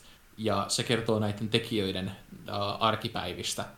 Ja se on siitä erilainen, että siellä on oikeasti porukkaa ollut tekemässä sitä, jotka ovat pelialalla. Eli se tuntuu ja näyttää ja kuulostaa oikealta niin kuin pelialalta. Se ei ole Hollywoodin käsitys pelialasta. Siellä ei ole mitään niitä tavallisia kamaluuksia, mitä kun mietitään jotain, että click enhance ja kuvat toimii. Ja tietokoneet ei ole magiaa, vaan se oikeasti painottaa sitä, että miten vaikeaa se on. Ja se on todella mustaa huumoria, mutta jos tykkää esimerkiksi Parks and Recista tai tykkää mistähansa niin kuin noista vähän paremmista komedioista, niin mä en voi suositella kuin lämpimästi tätä. Siitä on 2 kautta nyt olemassa. 2, koska se pyörii parhaillaan, tulee viikoittain uusi jakso. Nyt on tullut 3 jaksoa. Eli kannattaa mennä katsomaan. Mä oon kuullut itse tästä hyviä asioita. Tätä pitää ehdottomasti tsekata jossakin kohtaa. Jos ei nyt Apple TVstä, niin katsotaan joskus tulisi johonkin muuhun suoratoistopalveluun. Mutta hyvä tietää, että tämä tosiaan löytyy tämä kehuttu komediasarja. Ja miksei myöskin nämä Mats Mikkelsen niin leffat mä aion itse pistää ainakin korvan taakse kyllä, että hän on loistava näyttelijä ja en ole nähnyt häneltä kyllä kauhean huonoa elokuvaa vielä yhtäkään, että toki en ole nähnyt kaikkia, mutta kumminkin. Hei, meillä alkaa aika loppuu pikkuhiljaa, mutta ennen kuin lähdetään tästä iltapuuhiin ja auringonpaisteen jälkimaininkeihin vielä tässä illalla, niin mennään kuulijakysymyksiin, sillä meillä on niitä tälläkin kertaa. Ja tällä kertaa niitä on useampi kuin yksi. Vakiokuulijamme Juketsu kysyy Discordissa, että Returnalin innoittamana kysyn. Me ei siis päästä tästä Returnalista millään eroon, mutta se ei haittaa. Mikä on kästiläisille kaikkien aikojen suomalainen videopeli? Ja mä voisin paasata tästä kyllä toiset 2 tuntia, mutta mä aloitan lyhyesti. Ja se riippuu vähän päivästä. Se on vaikeata sanoa yhtä, mutta jos mä saan sanoa 2. Toinen on Alan Wake. Ja toinen on hivenen kompaktimpi kokemus, eli Nex Machina. Molemmat on omassa genressään hyvinkin loistavia tapauksia. Mitä sanoo Tarja? Onko hän samalla linjoilla? Control. Control on se juttu. Control on se juttu. Ja mä mietin, että miksi se on mulla Control. Miksi se ei ole Alan Wake? Esimerkiksi mikä on ollut, jos ennen Controlia oltaisiin kysytty, mä olisin sanonut Alan Wake, mutta se on varmaan Control sen takia, että ystävät, joita mulla on Suomen ulkopuolelta, niin on sitä kautta jotenkin löytänyt Suomen pelintekoskeneen. Tai oikeastaan on jotenkin enemmän niin kuin uskomaan siihen ja olemaan kiinnostunut. Kun hän pelänneet Kontrollia, niin jotenkin se on sitten luonut sellaisen kiinnostuksen, sellainen, että hei mitä, että nämä tyypit siellä jossakin pohjoisessa, jossain maassa tai ehkä edes välttis olemassa, niin tekee tällaista. Mä luulen, että Returnalilla tulee olemaan vähän samanlainen vaikutus ja on varmaan jo ollutkin. Joo, se varmasti tulee ajan saatossa, kun ihmiset saa enemmän pleikkariviitosia käsiin, niin varmasti kerää myöskin oman kannattajakuntansa. Mitäs Joonatan? Mä oon kai vaiheella Alan Wake tai sitten toi Quantum Break. Ymmärrän. Quantum Break varmaan ehkä voittaa sen takia, että siinä on kaksinkerroin tehty jotain, mitä ei Suomessa nähdä. Eli siinä on todella hyvä peli, joka on suuren budjettiluokan toimintaseikkailu, mutta siinä on myös erinomainen TV-sarja mukana, mikä on hyvin ohjattu ja hyvin näytelty. Ja ne on aina semmoinen, kun joku yrittää jotain tuommoista erilaista, jotain todellakin niin kuin, vähän rajoja rikkovaa, niin mä tunnun hullaantuvan niistä vähän helpommin. Joten Quantum Break, mennään sillä. Kyllä, niissä on molemmissa on omat vahvuutensa. Just Quantum Break on hyvinkin uraa uurtava kyllä siinä omassa genressään. Sen jälkeen ei varsinaisesti mitään samanlaista ole koskaan tullutkaan. Niin. Mun mielestä niin kuin Alan Wake menee henkkoht kyllä, niin kuin, vaikka Control on pelinä parempi, sitä mä en sano, mutta Alan Wake on vaan niin kuin, siihen lisää kaikki nostalgiat ja fiilistelyt ja kaikki tämmöiset, niin se on vaan jotenkin itsellä se juttu. Mitäs Ollilla? Joo, jatketaan tuosta Alan Wakeista, mutta ei kuitenkaan anneta titteliä yksin sinne, koska mullakin on tosiaan 2 listalla. Ja pitäisi vähän tarkempaa analyysiä tehdä päässä ennen kuin saisi niinku tästä ehkä voittajaa selville, koska on sen verran eri genressä. Eli Wakestähän oli tosiaan huikea tunnelma ja se on jäänyt pitkäksi aikaa mieleen, vaikka mä oon pelannut sen vaan kerran läpi, mutta se aina välillä silti putkahtelee mieleen, joka on aika harvinaista pelien kanssa. Ja sitten toinen on City Skylines, jonka parissa on tullut kyllä vietettyä lukuisia kymmeniä tunteja sitten kaupunkeja hienosäätäessä ja tehdessä, että vaikea miettiä, kumpi niistä sitten lopulta olisi parempi tässä äkkiseltään, kun on niin erilaisia.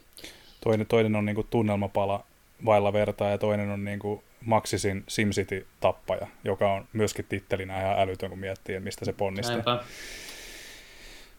Kyllä. Joo, siinäpä ne suosikit aika silleen uutta kamaa, mutta minkäs teet?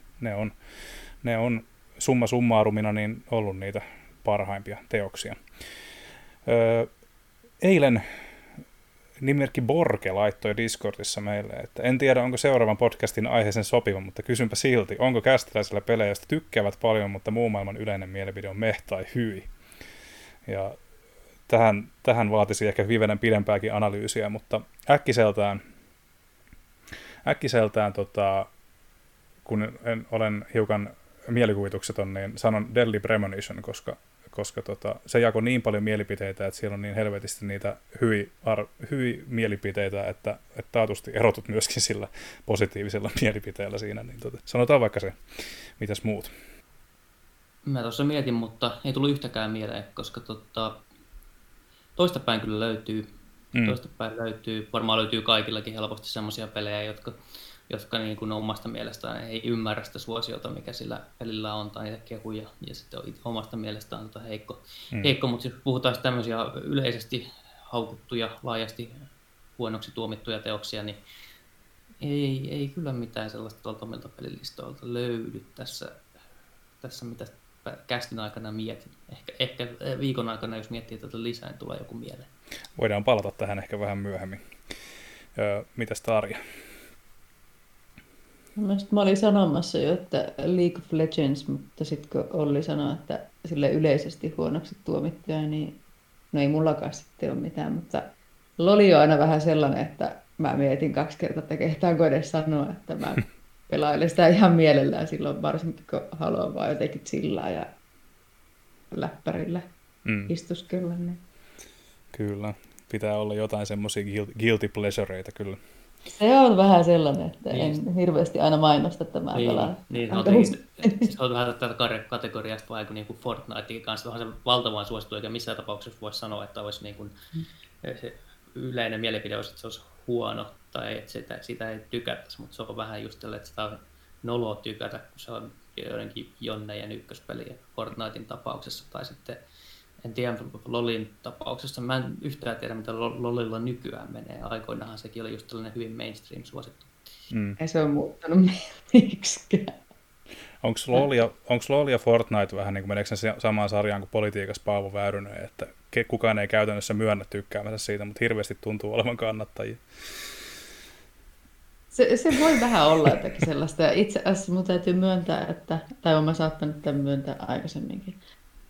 Fortnitein sitä Save the World-modia, niin mä pelasin 100 tunteja jossain vaiheessa, että niin kauan aikaa grindatin siellä materiaaleja ja rakentelin homebasea, että mä kyllästin ja sitten vaan 1 päivä lopetin kokonaan ja poistin koko Fortnitein konsolilta, että se oli sellainen tarina se. Kyllä. Mitäs Joonatan? Mä mietin tässä, kun mulla kävi sama juttu, että mä en keksi mitään tämmöistä, mikä valtavirta oikeasti niin kokisi mehinä. Et itsellä se menee toistepäin just aina, että muut tykkää ja itse en, mutta viimeisin, mikä tulee mieleen, on toi Mafia 3, mikä mun mielestä oli niin todella, todella hyvä peli, missä oli todella koskettava ja hieno toi tarina, mikä pelasti paljon sitä tiettyjä heikkouksia, mitä itse pelissä oli sitten. Ja mä luulen, että se on ehkä semmoinen lähi, mitä mä voisin kuvitella, että mä itse tykkäsin siitä todella paljon ja muut eivät tuntuneet läntiäpään sillä. Kyllä. Viimeinen kommentti tulee foorumilta ja se ei ole varsinaisesti kysymys, mutta se on lähettänyt Ippanis ja sen halusin sisällyttää tähän, koska näin kauniita sanoja kun kirjoittaa, niin se on pakko tuoda ilmi. Eli oli tosi mukavaa kuulla vähän pintaa syvemmältä niitä ratkaisuja, joita Eevi kertoi Returnal-pelin suhteen. Eipä tuollaisia osaisi itse edes ajatella, että joku tekee. Hyvää työtä, jatkakaa samaan malliin. Kiitos Ippanis ja kiitos myös muut kysyjät kommenteista. Totta se on. Eevi kyllä kertoi tosiaan hyvinkin mielenkiintoisia asioita Returnalin suhteen. Ja itse olin kyllä pää aika lailla pyörällä, kun siitä lähetyksestä sitten irtauduttiin. Kyllä sitten tuli mietittyä niin kuin ihan nukkumaanmenoon asti niitä juttuja, mitä kaikkea siinä kuuli, koska ei ollut niin kuin itse pelaajana niin kuin miettinyt läheskään näin kattavasti niin kuin näitä asioita, mitä voi pelin tekemiseen sisältyä. Otetaan tähän vielä, meillä loppuu ihan pikaa aika, mutta tähän vielä nopeasti, niin saittitärpit. Ja tällä kertaa mä ajattelin, että ollaanko me yhtä mieltä siitä, että annetaan näyteikkuna tälle Tuomas Tonterin USB-kiintolevytestille, joka oli todella ansiokas ja kattava artikkeli.